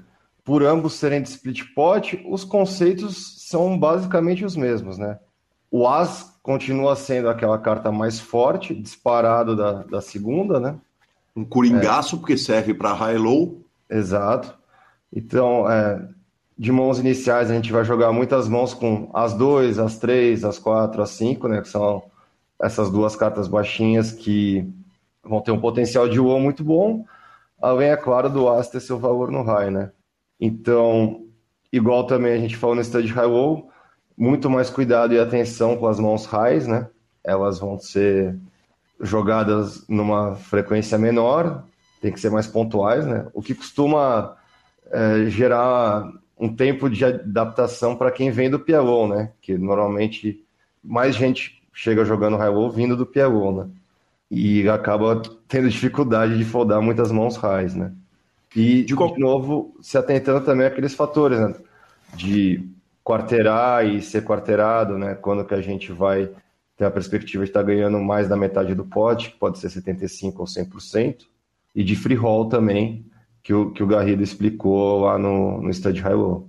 Vamos falar um pouquinho a respeito da dinâmica de cartas high? Quer dizer, o jogador que sai com as as rei, as as 10 e valete, tá ali com o naipezinho defendendo, que são mãos excepcionais de holding, tem uma diferença enorme em Omaha High Low do Stud High Low, correto? Visto que as cartas que vão abrir ali, elas são comunitárias, elas podem cancelar um low ou não? Quer dizer, essas mãos perdem de fato muita força, porque mesmo que bata uma carta low, pode bater turn river low também. Tem uma diferença estratégica entre o Stud High Low do Omaha High Low no que diz respeito a starting hand? Tem, porque basicamente, né, você vai ter algumas composições de mãos iniciais ali, highs melhores para se jogar, né? O que no High Low, no Stud já não existe, né? Vai ser mais a análise do cenário ali, mas tem que ser feito com muita cautela, né? Você vai jogar menos mãos, porque é aquele negócio que você falou do flop, né? Pode ter aquele spot que bate 2 cartas high e uma low no flop, e ainda vai habilitar low, uma frequência ali não muito grande, mas vai. Quando bate uma high e 2 lows, por exemplo, né? Tipo um rei, 5 e 2, você tem ali um as rei valete 10, por exemplo, até um rei ali. E muitas vezes, nesse cenário, quando bate outra carta low ali, seja completando sequência ou não, muitas vezes vai abrir um flush draw, por exemplo, um straight draws, essa tua mão high já ficou completamente engessada ali. Perfeito, perfeito. Gui, o que é quartar ou quarteirar? Dependendo de onde a gente está, a gente usa a expressão. Aqui onde eu moro se fala esquartejar. Justo também. Basicamente, é um jogo de split pot, né? Então o pot já é dividido em dois, entre a melhor mão e a mão ou. E quarterar, basicamente, é quando você ganha 75% do pot. O cenário mais comum é quando ambos os jogadores dividem o ou, e aí um ganha a mão high, com qualquer que seja a mão ali. Perfeito, deixa eu explicar isso um pouco melhor. Quer dizer, As e 2 é uma mão que com muita frequência os jogadores vão entrar para jogar um jogo low. Então, supondo que bateram ali no flop 3 cartas 8 ou menores. Então, bateu. O flop final é 4, 6, 7, rei e rei, por exemplo. Quer dizer, a maior mão vai levar a porção high desse pote, né, cujo nut seria rei-rei, o segundo nut seria rei com a segunda maior carta do bordo, e o melhor, o nut low, o maior low que o jogador pode fazer é as e 2, correto? E você está falando exatamente do risco de dois jogadores terem esse mesmo as e 2, e aí metade do pote vai para a mão high, e a outra metade do pote ela vai ser dividida entre dois jogadores que empatam, eventualmente até 3 jogadores que podem empatar nessa mão. Exato, exato. Então é um perigo de você selecionar uma mão que jogue um potencial basicamente só de wow, né? Uhum. Porque senão vai acabar sendo esquartejado bastante. Ô Gui, posso contar uma história de high-low curiosa aí para os ouvintes? Deve contar uma história de high-low curiosa para os ouvintes. Tem aquele grande profissional, Scott Seiver, que joga os high stakes lá no Bobby's Room, no área, né, de Mixed Games. Sim. E ele falou que o maior pote que ele jogou na vida dele, né, foi um pote de Omaha High Low, pote limit. Eu não lembro o valor, mas foi um all-in three-way que de, sei lá, 1.800.000, 1.600.000 por aí. $1.000. $1.800.000, exatamente. Exatamente. E aí, olha o pesadelo do dealer. O jogo já é de split pot, eles decidiram bater 3 vezes, 3 boards. Uhum. Então, cada um dos 3 boards vai ter que ser dividido entre high, low e afins. O Scott Seiver falou que ele tomou um ferro nessa mão, de todos os boards ele puxou 1/16 do pote. E falou que o pior disso é que até contar o pote, pagar todo mundo, os 3 runouts, demorou uma meia hora, 40 minutos. Então o cara acaba de perder o maior pote da vida e tem que esperar ali 40 minutos para pegar seu 1/16 de volta. Meu Deus do céu, é o caso de ir embora para casa, pedir para alguém separar as fichas e mandar pro caixa. Exato. Que parada. Gui, o pote quartado e quarteirado ou esquartejado, ele é uma preocupação que você tem que ter, né? Você está ali jogando, por exemplo, com as e 2, naturalmente qualquer outro jogador que tiver com as e 2, muitas vezes ele vai estar na mão, e aí entra a importância de você ter cartas baixas como defesa. Como que funciona isso? Basicamente, né, é aquilo que a gente falou lá do stud, high-low lá, das cartas médias serem caixão, continua se aplicando, né, para uma high-low. Então é mais interessante você ter essas cartas baixas de apoio, né, porque sempre quando você tiver o as e 2 ali, por exemplo, para o low, você ainda vai ter ali um par, 2 pares ou uma conectividade, né, para somar pontos para o low, além, claro, de você fazer o low numa frequência maior, né. Você tem as e 2, você vai fazer ali quando o bordo é 3, 4, 5, 3, 4, 7, por exemplo. Já se você tem as 2, 3, quando o bordo vem com as, vem com duque, você ainda continua tendo um low bom, um bom low draw, né? E as cartas altas também, obviamente você perde um pouco ali na frequência que você vai fazer low, mas você tem uma perspectiva boa de pares altos, uma conectividade lá em cima, para acompanhar o as e duque, por exemplo. Uhum, perfeito. Gui, tem algum outro ponto que a gente precisa, que você quer passar? Ah, não, vamos deixar para dia 18, 19 e 20. Perfeito, maravilhoso, maravilhoso. Calil, tem uma frase só para finalizar aqui, que a gente costuma usar muito, que é assim, que não jogar para meio pote, porque você vai ter no máximo o seu dinheiro de volta, quando você está jogando HU, né? Tá você Sim. contra um adversário. Se você tá com uma mão que claramente só vai para um lado, que normalmente esse lado nos high lows é o high, né? Sim. Por exemplo, você tem, que nem você falou ali no início, você tem rei, rei, 10 e valete. É uma mão ótima no amarra high. Mas no amarra high low, você só vai para meio pote, né? E aí você tá botando o seu dinheiro para no máximo ganhar meio pote de volta se o adversário claramente tá com uma... Tá, se o bordo veio, né? O flop habilitou o low. Então, assim, você tá botando dinheiro, você tá investindo para só ter o seu dinheiro de volta. Então, não tem como isso ser um bom negócio. Perfeito, muito obrigado, Garrido. E com isso, fechamos então a nossa sessão de Omaha. Lembrando que a sessão de Omaha High tem material infinito na internet e provavelmente quem está ouvindo o podcast já sabe. Se não souber, é moleza, tem muito material e aí não é o caso da gente tratar a respeito dessa situação. E, naturalmente, a gente vai para aqueles clássicos, os tradicionais, o nosso Texas Hold'em. Texas Hold'em no limit também, claro que a gente não vai falar, mas vamos tratar aqui superficialmente de Hold'em limit. Vamos lá. Senhores, Hold'em limit, primeira dinâmica de apostas. Vou começar com você, Gui. Explica para mim como é que funciona a aposta quando o jogo de Hold'em é limit. Basicamente, é igual a gente falou dos jogos studs, né? Você não pode escolher o size que você quer apostar. E, de novo, é diferenciado em small bet, que se aplica no pré-flop e no flop, e big bet no turn e no river, né? Então, para te dar um exemplo aqui, vamos supor que o small blind é 50, o big blind 100, né? Você Sim. vai dar raise para 200. Se o Garrido quiser me tribetar, ele vai tribetar para 300. E se você quiser cold forbetar, você vai ter que fazer 400. Uhum. E assim vai. E daí no flop também, a CBET seria de 100, né? Que é o small bet. O small bet é sempre o mesmo valor do big blind. E aí no turn, as apostas seriam de 200, né? E o raise para 400, 600 e 800.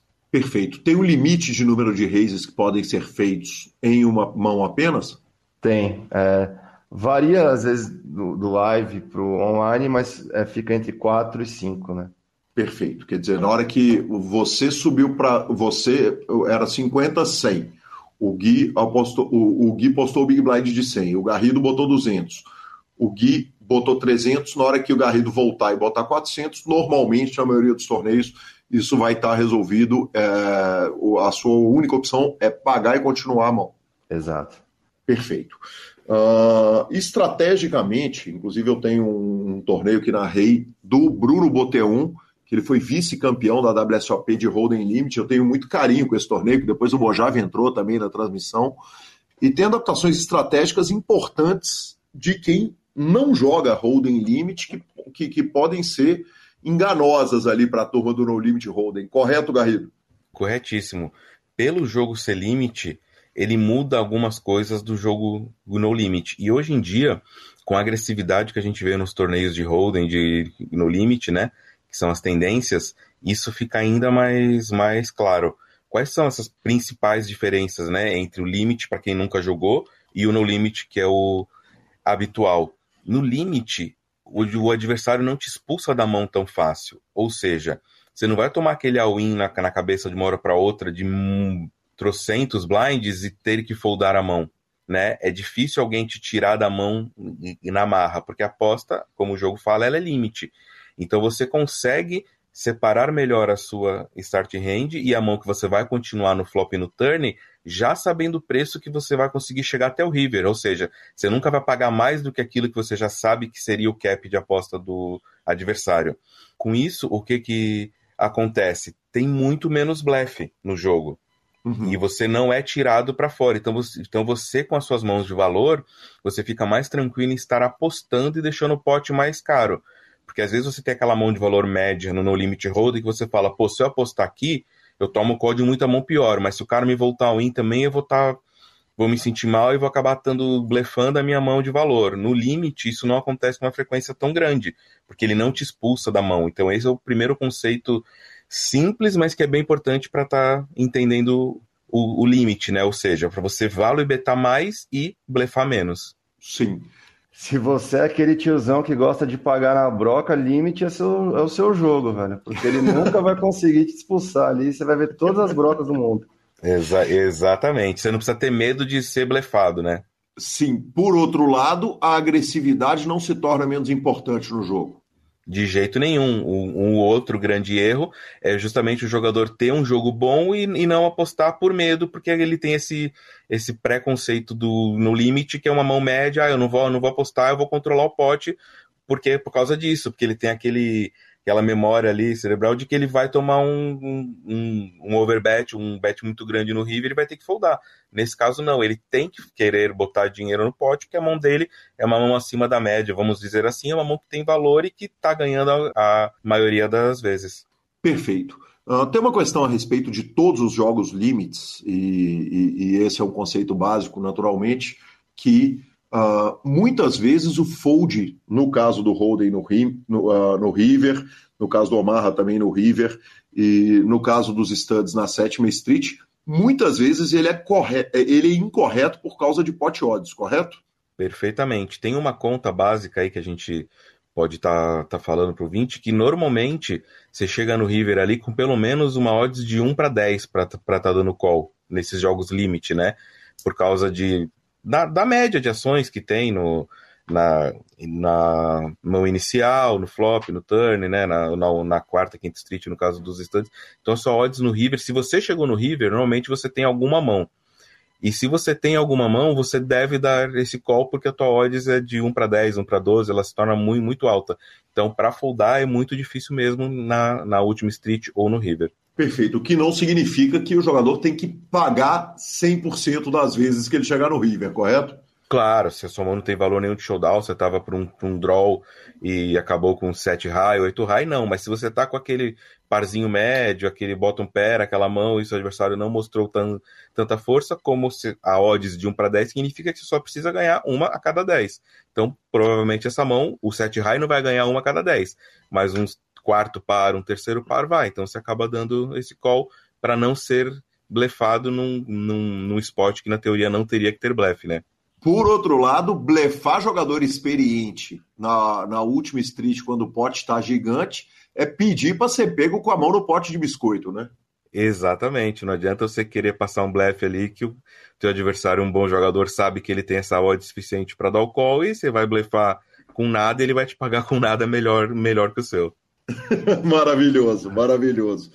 E chegamos a ele, ao temido, ao curioso, ao diferentaço, né? Talvez o jogo que gere mais piadas e gere maior desconhecimento, um maior número de dúvidas, porque aí quando a gente fala em dinâmica completamente diferente, regra completamente diferente, cartas completamente diferentes, a gente está falando em Deuce to Seven, draw. E a gente começa pelo jogo limite, que é o que tem nos torneios de 8 game, no torneio de horse.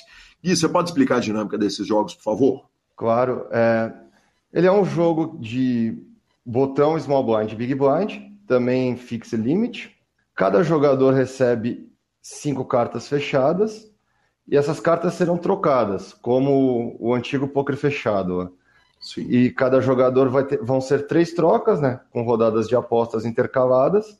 E o objetivo é fazer a pior mão possível, que seria 2, 3, 4, 5, 7, né? Que são as 5 cartas mais baixas, né? Não pode ser o 6, porque aí seria uma sequência. E a sequência conta negativo. Exatamente, é a pior mão. Então, straights e flushes, né? Basicamente anulam a mão. Perfeito.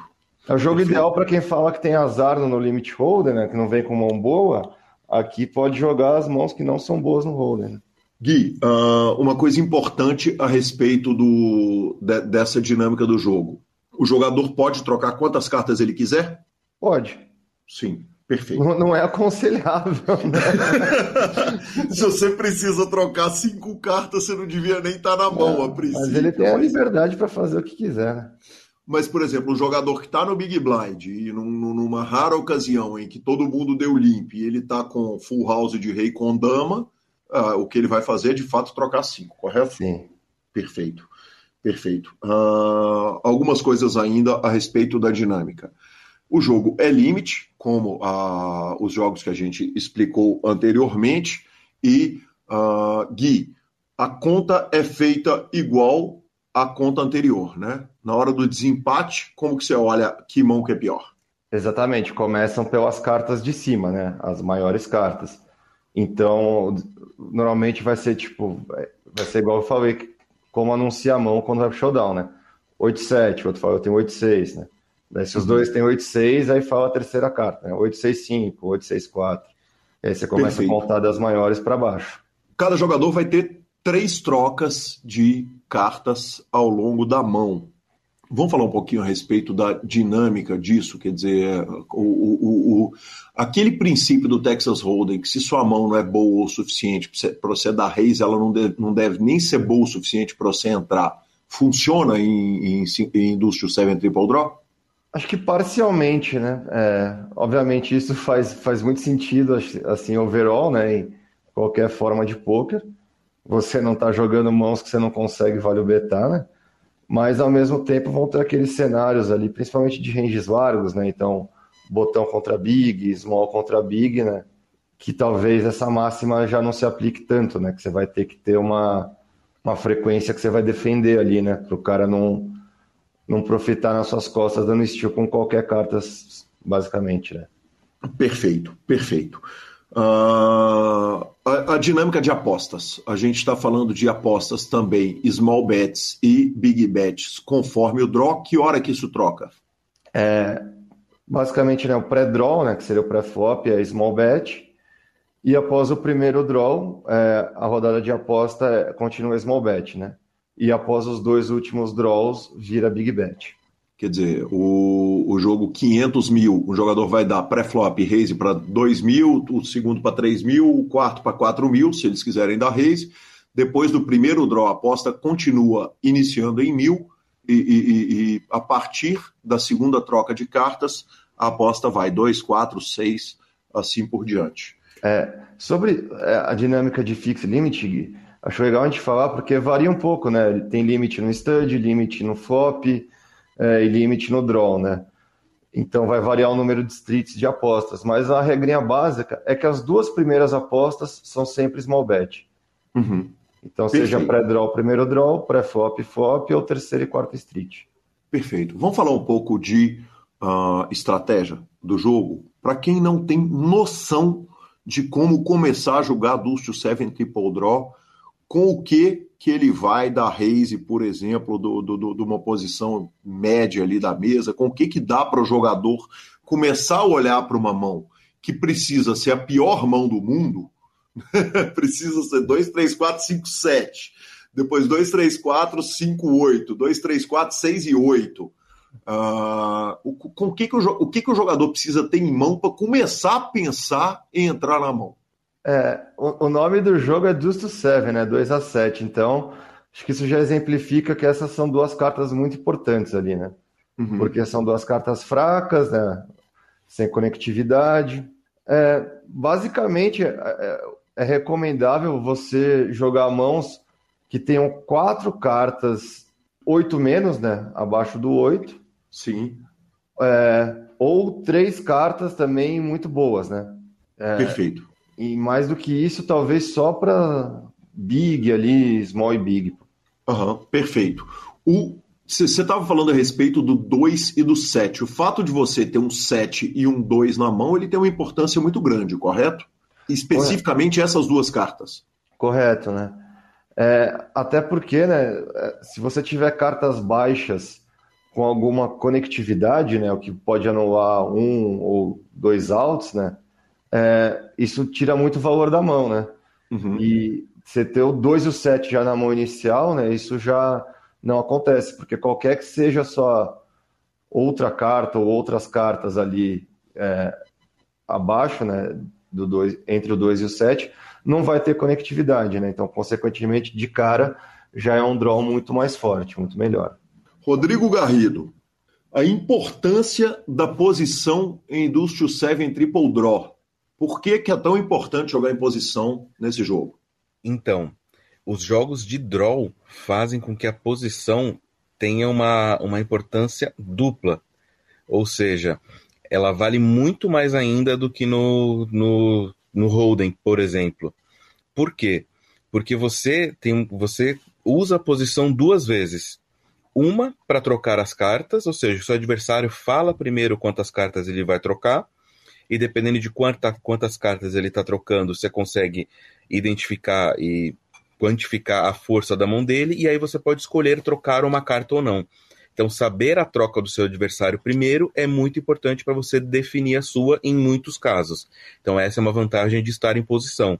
E a outra vantagem é a vantagem das apostas. Seu adversário fala primeiro, aí você vê se ele dá a mesma aposta e você sabe o que fazer depois, isso sim, igual holding. Então, assim, os jogos de draw, ter a posição é duplamente importante, ou seja, é mais importante ainda do que nos outros jogos. A punição do adversário que está trocando mais ou menos cartas que você. Invariavelmente, na hora que você troca duas cartas, se o adversário troca três cartas e você trocou duas cartas, bet sempre, todas as vezes? Falar em 100% em pôquer é sempre um pouco arriscado, mas a gente pode falar que a grande maioria das vezes sim, porque se você está trocando menos cartas, quer dizer que seu jogo já é melhor do que seu adversário. Então, se o seu jogo já é melhor do que seu adversário, você já quer colocar mais fichas no pote, sempre sem aquele medo de ser expulso, igual a gente falou agora há pouco no Limit Holding, porque o máximo que ele pode fazer é dar uma aposta a mais. Então, faz com que você tenha que dar essa aposta por ela ter um valor, ou seja, ela ser um value bet. E complementando ali aquele início das Start Hand, você nunca deve entrar num jogo para trocar quatro cartas, né? São raríssimos casos também, foi o que o Gui falou. O ideal é entrar para trocar uma, no máximo duas. E você tem que ter ali o 2 na mão, né? Que é a carta mais importante, como se fosse que a gente falou ali, o coringa da mão. E sempre tomar muito cuidado com o 6, né? O jogo é Deuce to 7, não inclui o 6. Por quê? Porque quando você tem o 6 na mão para fazer um jogo baixo, você muitas vezes, a carta que vai te faltar, uma delas vai acabar seguindo, e não pode seguir nesse jogo, né? Diferente do resto que a gente falou lá atrás, que era do Ais ao 5 podendo seguir. Esse jogo não, é pior mão de pôquer mesmo. Então o 6 é uma carta que a gente tem que sempre tomar muito cuidado com ela. Perfeito. Gui, o que é Snow? Snow é... neve.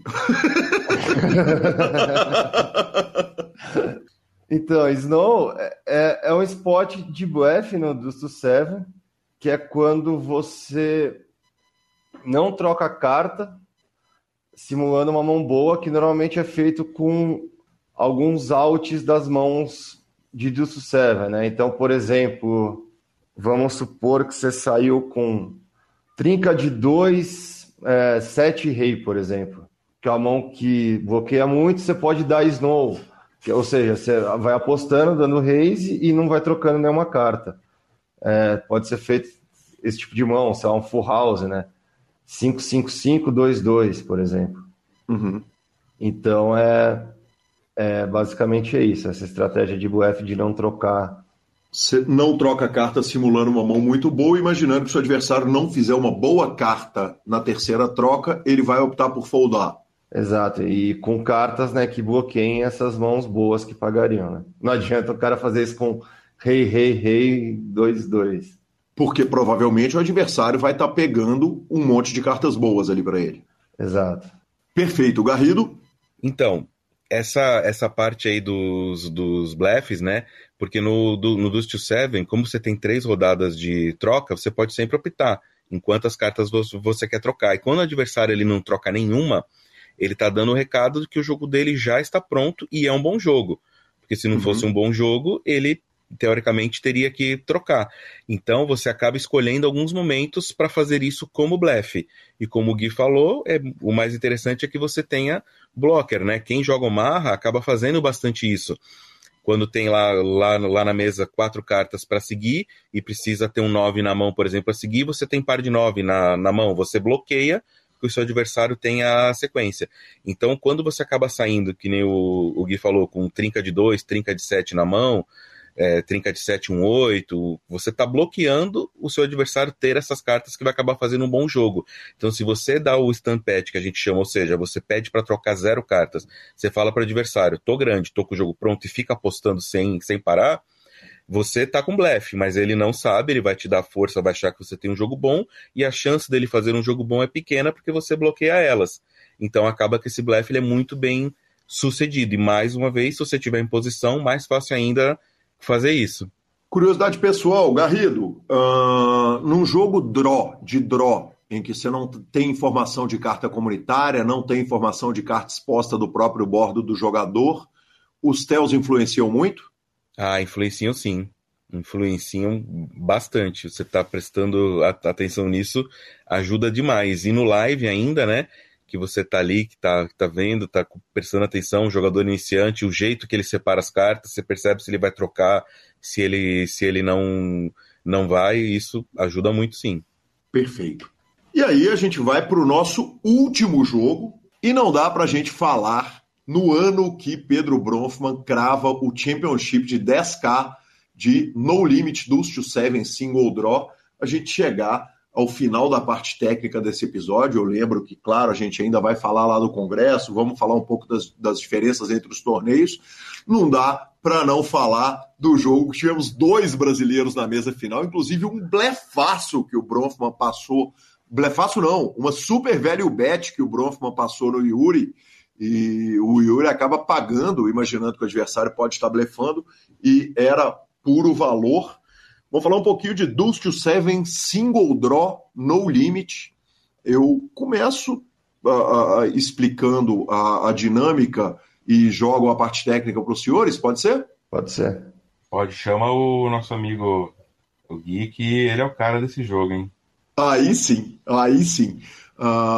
Basicamente a dinâmica é como se fosse uma mistura do Deuce to Seven, né, que é o jogo draw, com o No Limit Texas Hold'em.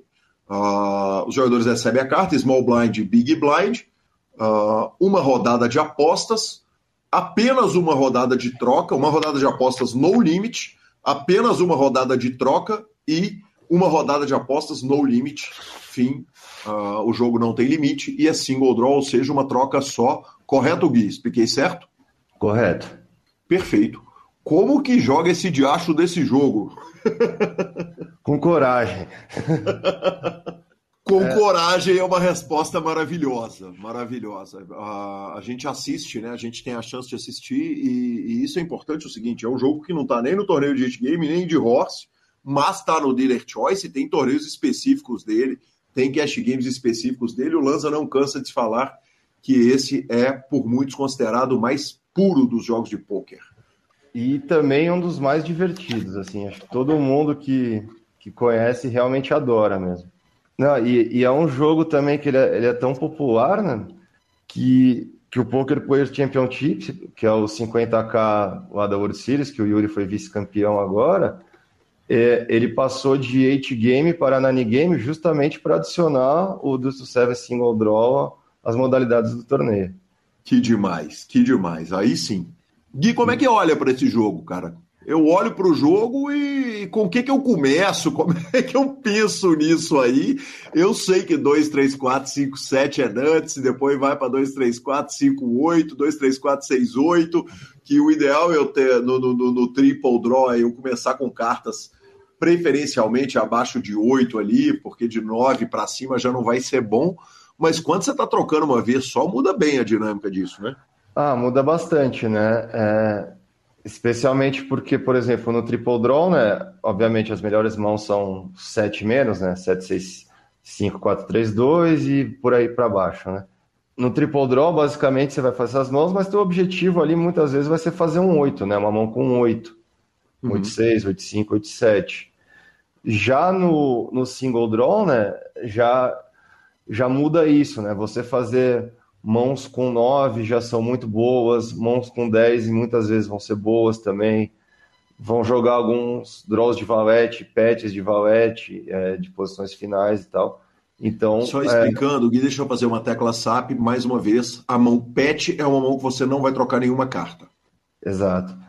Então, né, o range fica mais largo ali, né, porque com um draw só altera esse valor relativo das mãos, né. E também Perfeito. É muito legal o fato de ser no limit, né? Então você poder manipular, né, o tamanho das apostas, né? Que, como você exemplificou naquela mão do Bronfman contra o Yuri no 50K, é algo que ele fez de forma primorosa ali, né?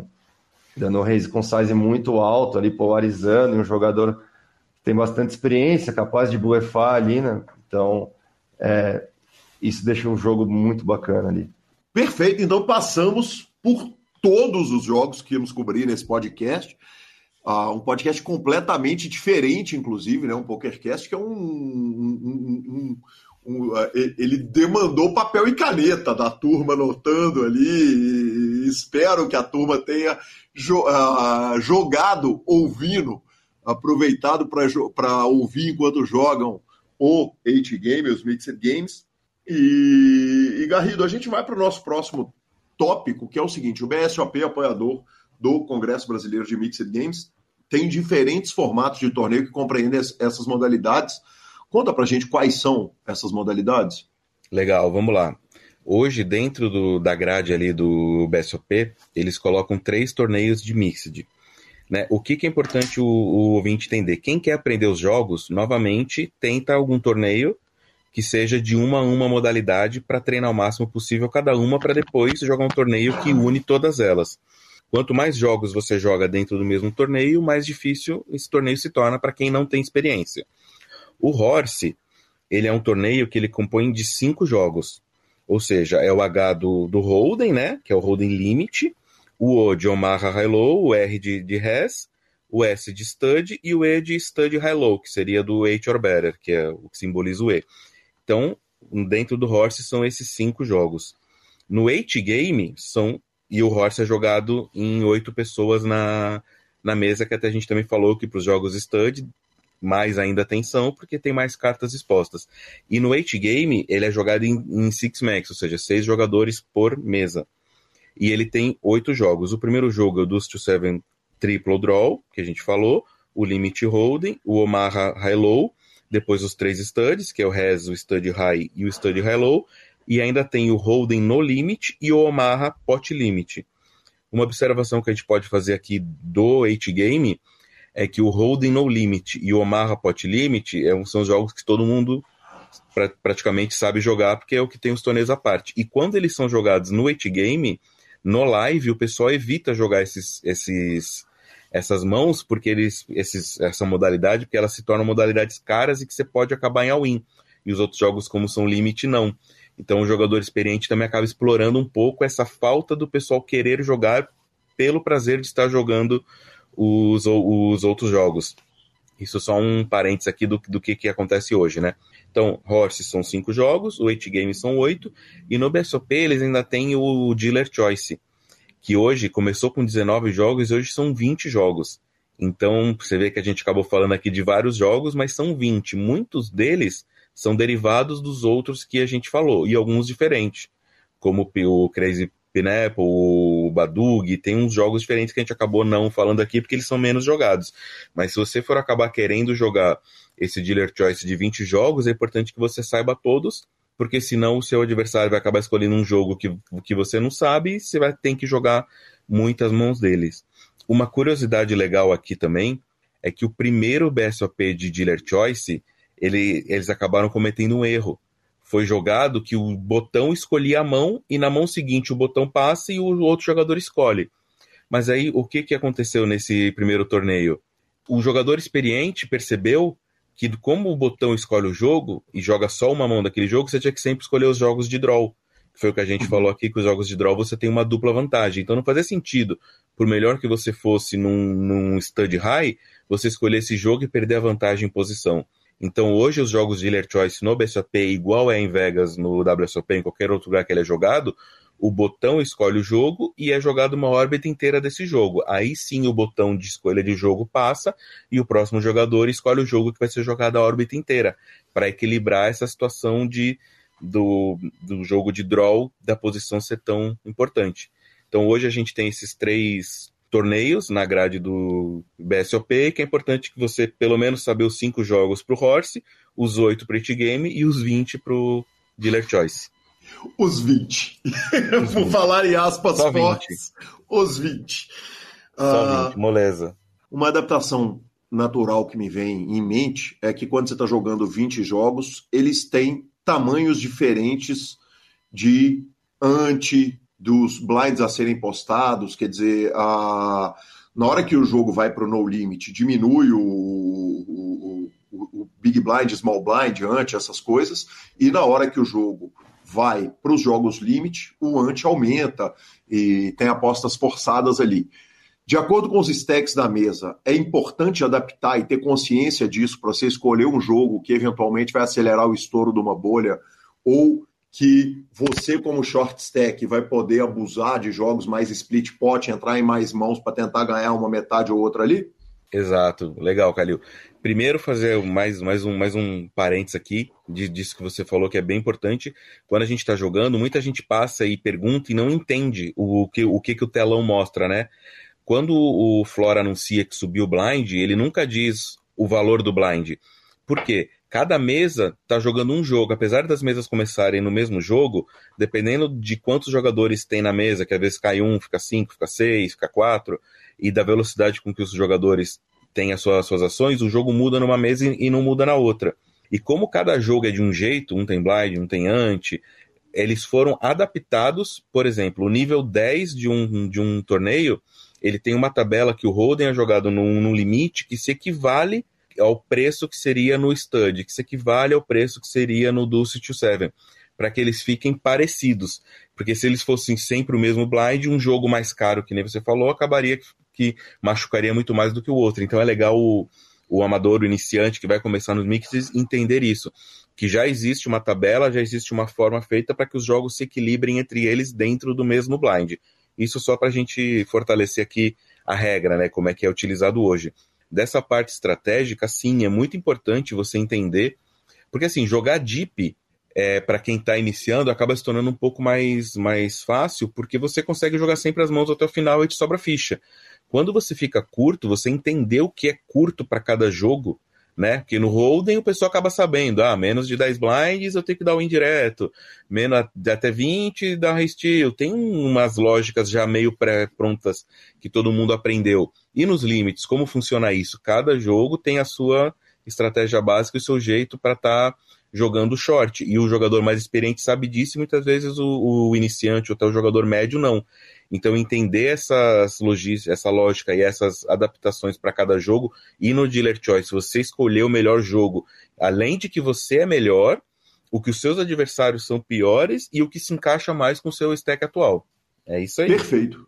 Eu tenho um exemplo bom disso que o Garrido falou da escolha dos jogos, né?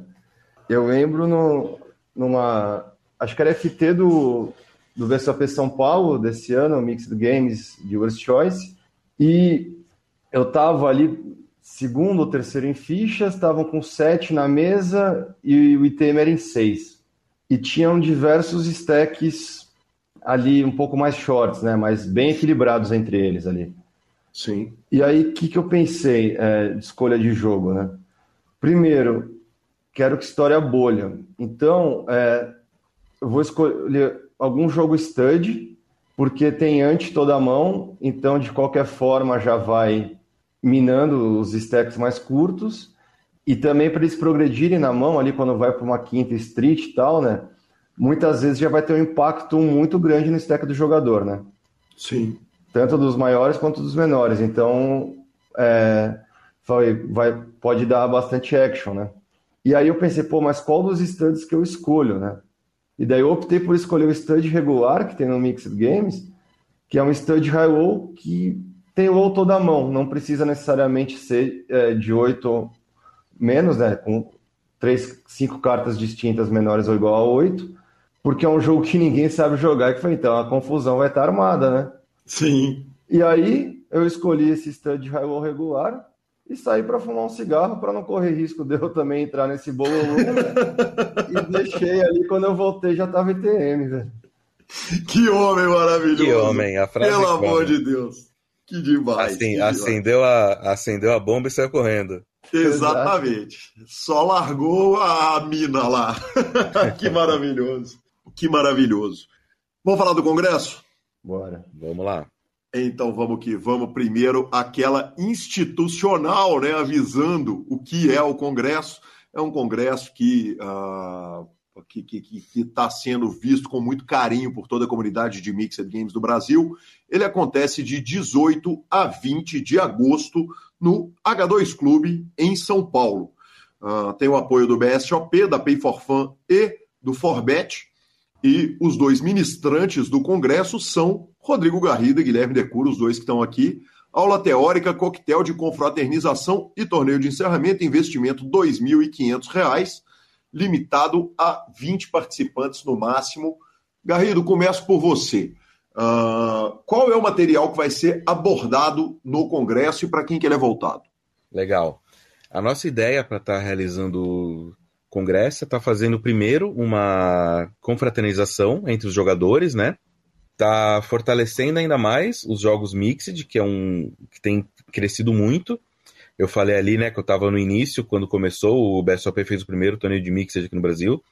Se eu não me engano, deu 12 ou 15 pessoas, foi bem pouca gente, depois foi subindo para 20. Hoje a gente já teve torneios com mais de 100 pessoas, e as estruturas melhoraram, não está tão turbo, está uma jogabilidade melhor, está tudo evoluindo, e a gente quer que mais pessoas tenham acesso a esse material. E mesmo dentre os jogadores que já jogam regularmente há anos e que gostam, nem todos tiveram acesso à parte teórica por não existir esse material em português. Aí eu, junto com o Gui, a gente montou esse material, a gente está com isso pronto, do jogador médio ao avançado. É importante dizer que as aulas não são para explicar a regra, né? Até esse podcast vai ser legal, que vai ajudar bastante o pessoal a entender a dinâmica de regra e a parte básica. A gente quer fazer algo do médio para o avançado, para estar justamente passando a estratégia, passando como jogar, o que fazer em cada jogo. Então esse congresso é para quem é amante do jogo e quer melhorar o seu jogo, chegando num nível de competição realmente, para que ele possa jogar. E a gente acabou se separando em 3 dias com essa ideia de estar fazendo as aulas teóricas e não só fazer um coaching, porque senão a gente estaria fazendo simplesmente um coaching, passa a teoria e encerra. Mas como é um grupo, a gente tem um grupo de WhatsApp com bastante gente ali que gosta dos Mixed, os amantes do Mixed, que a gente sempre está lá conversando, ajudando, fortalecendo os jogos como um todo, a gente falou, por que não fazer um congresso que englobasse mais coisas, fazendo essa confraternização, esse encontro, jogando um cash game mais baratinho para estar praticando, que é algo que todo mundo sempre pede, sempre quer, mas eu jogo pouco, quase não tem. Então a gente vai pegar 3 dias para fazer uma imersão nos jogos e fazer aulas teóricas, jogar um cash, jogar um torneio, fazer uma janta, conversar, bater papo. Então assim, são 3 dias para realmente imergir dentro dos Mixed Games. Que demais. Claro que o jogador aprendeu aqui o básico, e Gui, não vai ser isso que vocês vão estar explicando lá. O material vai muito além, né? Não, vai. A gente teve um pensamento, né? Porque, obviamente, o Garrido falou, não vai ser algo básico ali para explicar a funcionalidade, as regras e tal, mas então tem que ser um material com uma qualidade boa, meio...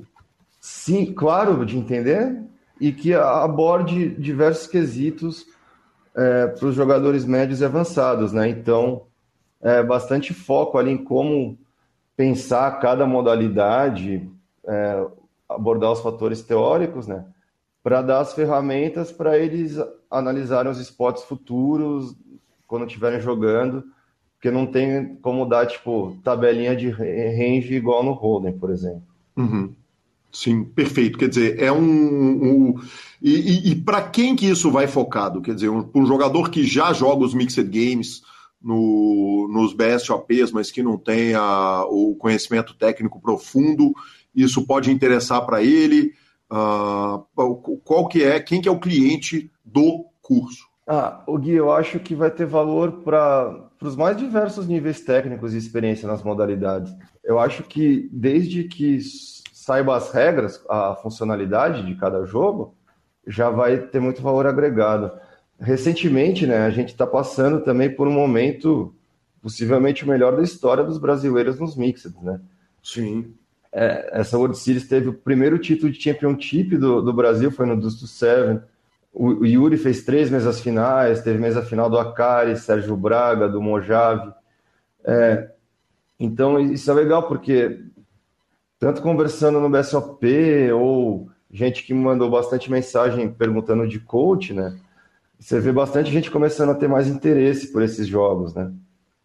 Então, para quem tiver interesse, já souber as regras, e já vai ser muito válido, né? E quem é bom de holding, né? Também não tem muita dificuldade, tem uma certa facilidade para aprender, né? E desempenhar bem. Garrido, na sua opinião, entender diversos jogos ajuda na musculatura de pôquer do indivíduo? Ah, eu não tenho a menor dúvida, Calil, a menor dúvida de que ajuda. Por mais que um jogo não vai ter a estratégia do outro, você ser bom em jogos faz com que você apure o teu raciocínio, o teu jeito de pensar, a tua forma de contar, porque tudo, na verdade, todos os jogos, esses jogos todos que a gente falou, eles não são simplesmente, se vier ganha, se não vier não ganha. Você tem uma estratégia, você tem principalmente uma matemática envolvida. Você tem como contar, você tem como saber se você está na frente ou atrás. E complementando a última pergunta que você fez pro Gui, muito jogador hoje que já tem um nível bom, que já joga os BSOPs ali com a gente, nunca teve acesso ao material teórico. Ele acaba fazendo muito ali por instinto, né? É igual o holding. Você tem muitos jogadores bons de holding que não são jogadores teóricos estudiosos, mas que eles ficam na dúvida. Eles têm muito mais dúvida do que quem estuda. Para que serve o estudo? Para você confirmar se aquela tua percepção está certa ou está errada. Ou seja, o estudo vai te dizer se aquilo que você faz a longo prazo é bom ou ruim. Então, muito jogador que às vezes já joga, que já sabe a estratégia básica, que até já venceu torneios, que já está, ele ainda tem mãos que ele vai e fala, putz, essa eu não sei se eu tinha que ir ou não ir. Então, a ideia é que a gente consiga dar essas respostas dessas mãos com o conteúdo teórico que a gente está levando, mais o exemplo de mãos, né, que a gente vai passar uma grande quantidade de mãos ali analisadas, que aí o cara olha e fala, então quando acontecer essa situação igual ou parecida, eu já sei se eu tenho que trocar a carta ou não tenho, se eu tenho que dar o value bet ou não tenho, se eu tenho que entrar nessa mão depois que o adversário já deu raise ou não. Então, assim, são pequenos detalhes que, na verdade, fazem toda a grande diferença, como sempre, a longo prazo, porque pôquer é sempre falado a longo prazo, né? Então, igual o holding, os mixers passam pela mesma questão. Tem muito jogador que já joga, mas joga por instinto, por feeling, mas não tem essa base teórica para confirmar que ele deve continuar fazendo aquilo ou não. Perfeito. E é um material que ele é raro até em inglês, né? O Gui vinha falando ali do material que não tem em português, mas até em inglês é muito pouco material de Mixed Games, né? Sim, é bem escasso. Hoje em dia também, né, tem duas escolas de pôquer estrangeiras que têm acesso. Do material mais antigo, você via bastante coisa errada, né? Material de não muita qualidade. Eu lembro até do rádio comentando que ele tem alguns livros, né, de pôquer, de Mixed Games, que nos livros de Mixed Games foram ver depois, tinham equidades que os caras passavam que estava tudo errado. Sim. Tem mesmo. Eu tenho uns 10 livros em inglês que eu tenho em casa há uns 10 anos, e tem uns que realmente tem umas atrocidades ali que não dá para entender de onde o cara tirou aquilo. Perfeito. Eu vou pedir licença aos dois entrevistados para complementar uma impressão que eu tive o prazer de ter tantas vezes, que é o tanto que é divertido jogar um torneio de 8 game no BSOP. O tanto que o clima é um clima diferente do torneio de Texas Hold'em, que a leveza que as pessoas estão jogando ali, ele parece um torneio seniors, apesar de não necessariamente a idade das pessoas ser mais avançada, né? Estamos aqui 3 pessoas conversando que não tem idade para jogar os sêniors. Mas como que o clima é leve, o tanto que é divertido, o tanto que é engraçado, o tanto que é uma galera que está jogando por paixão, apaixonada pelo jogo, e o tanto que é engraçado, que as falhinhas... Poxa, a gente aplaudiu ninguém menos que Maurício Paulino na primeira eliminação dele no torneio, que é uma coisa que não se usa desde 2010 e que é um clima realmente de camaradagem que foi se perdendo à medida que o pôquer foi crescendo, como é natural acontecer, e é absolutamente sensacional. E saber esses jogos, entender esses jogos, ajuda para o jogador, para a jogadora, poder sentar e viver a experiência que é jogar um torneio de mixer. É bem convidativo para os recreativos, né? E semiprofissionais, pessoas que jogam por hobby majoritariamente, né? Porque se você pôr na situação do cara ali, que vai jogar um torneio e tal, o cara passa 6 horas na mesa de poker, jogar um torneio de holding, e não conversa com ninguém, basicamente. Já no torneio de mix, ele vai conversar, vai se divertir, vai dar risada. E para os jogadores de holding também, eu vejo os que vão jogar nessas grandes séries, pô, quantos que eles se divertem também, engajam nesse clima mais amistoso, conversam com a mesa inteira, então é outro jogo, parece, praticamente, assim, a atmosfera é muito agradável. Mais uma coisa que eu vou me permitir dizer é o seguinte, um outro jogo que o edge do melhor jogador em cima do pior é gigante, né? Porque tem muita gente que senta para jogar ainda hoje e senta perguntando se asa é high eu vou tomar até a inscrição, porque contei no ar, então vou repetir.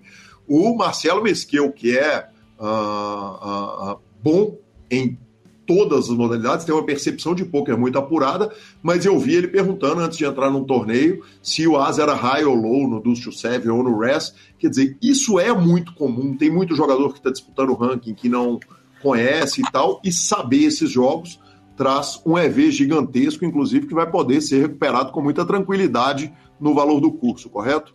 Ah, correto. Ainda mais porque o valor do curso é muito semelhante ao valor dos buy-ins dos torneios que tem no live, né? Então, basicamente, por 1 ou 2 buy-ins ali, você já vai ter um edge ali nos próximos 10 torneios que vocês jogarem nesse mesmo buy-in. Que demais, que bacana. Lembrando, o valor do investimento é de R$ 2.500, com todas as aspas aí, porque esse é o investimento inicial, mas quem participar do torneio recebe R$ 200 de volta na conta da Pay4Fun, que opera com mais de 300 sites, então o jogador pode mandar para diversos sites de poker, de aposta, enfim, ou até para o cartão pré-pago da Pay4Fun, que funciona em qualquer lugar que aceita Mastercard, e o jogador ou jogadora ainda recebem R$ 200 de desconto no buy-in do torneio de encerramento, que vai ser de R$ 750 para a turma que fez o curso. Então, 550, senhores? Perfeito, é isso mesmo. Foi o que o Guidoso falou, quer dizer, é um valor realmente que não é um valor alto para um curso com uma qualidade teórica que a gente vai ter bem grande para estar participando dessa confraternização. Ainda tem esses benefícios desse rakeback, né, do receber um valor na conta da Pay de volta, ter o desconto no torneio para estar jogando. A gente realmente espera que o evento seja um sucesso, que o pessoal goste e que aproveitem com muito carinho esse material que a gente deu tanto trabalho, né? Além de dar o trabalho de estar fazendo, montar esse material teórico, querendo ou não, é a experiência de uma vida inteira jogando, de estar acumulando essa experiência para estar podendo repassar agora para o pessoal que quer melhorar nos jogos e que não tinha acesso de forma nenhuma a isso. Que demais, que demais. Senhores, muito sucesso. Que prazer falar desses jogos que eu tanto gosto, desses torneios que eu tanto gosto. E, obviamente, também falar com os dois amigos queridos. Eu preciso, primeiro, obviamente, parabenizar vocês pela iniciativa. É muito legal toda a iniciativa que promove os Mixed Games. É muito legal para o poker, é muito legal para os próprios Mixed Games, mas para a comunidade de poker como um todo. Parabenizar também H2, BSOP, Forbet e Pay4Fun, patrocinadoras do Congresso, e agradecer o Cacá Poker, patrocinador desse programa, dessa edição especial do PokerCast, edição riquíssima de informações. E vamos encerrando, muito obrigado Garrido, obrigado Gui. Eu deixo o microfone aberto para palavras finais. Gui, manda brasa. Pô, Xará, muito obrigado pelo espaço, sempre uma honra estar aqui. A honra é minha de te receber. Garridão, que prazer te receber. Você que todas as semanas está aqui no PokerCast do Grupo Super Poker e agora nessa entrevista que é tão especial, obrigado. Legal, Cario, obrigado pelo espaço, pela oportunidade da gente estar podendo divulgar ainda mais os Mixed, né? E, lógico, né? Você sempre fala entrevistado qualificado, audiência qualificada, e a gente teve hoje um entrevistador qualificado, né? Porque não é qualquer pessoa que conseguiria conduzir uma conversa dessa com tanto brilhantismo igual você fez, se não fosse um jogador também de Mixed e um amante, né? Então, assim, se o pessoal conseguiu absorver, conseguiu entender, conseguiu tirar dúvidas sobre os jogos, é porque você entende, conhece e conduziu bem essa dinâmica aqui entre a gente fez com que esse material ficasse ainda mais rico. Obrigadão de novo. Maravilhoso, maravilhoso. Eu vou deixando os Instagrams dos envolvidos aqui. Primeiro o do Garrido, rgarrido8, o do Gui é Sir12, o homem do número 12, tá tudo contado lá no PokerCast dele. E, claro, agora tem o Instagram maravilhoso dos Mixed Games, muito bem conduzido por esses senhores que estão aqui conversando comigo. Mixed Games BR é o endereço. Então, para dúvidas, perguntas e informações, é só entrar em contato em qualquer um desses três Instagrams. Obrigado, senhores, e vamos que vamos. Valeu, Gui, abração.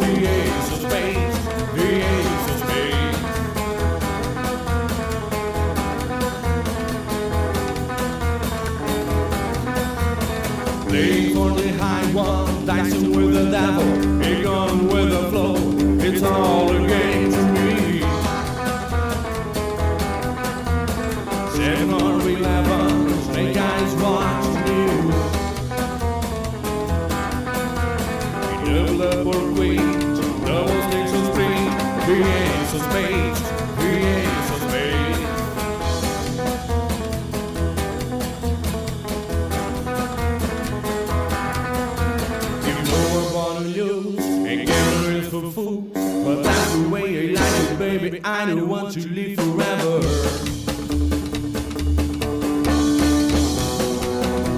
And don't forget the joker.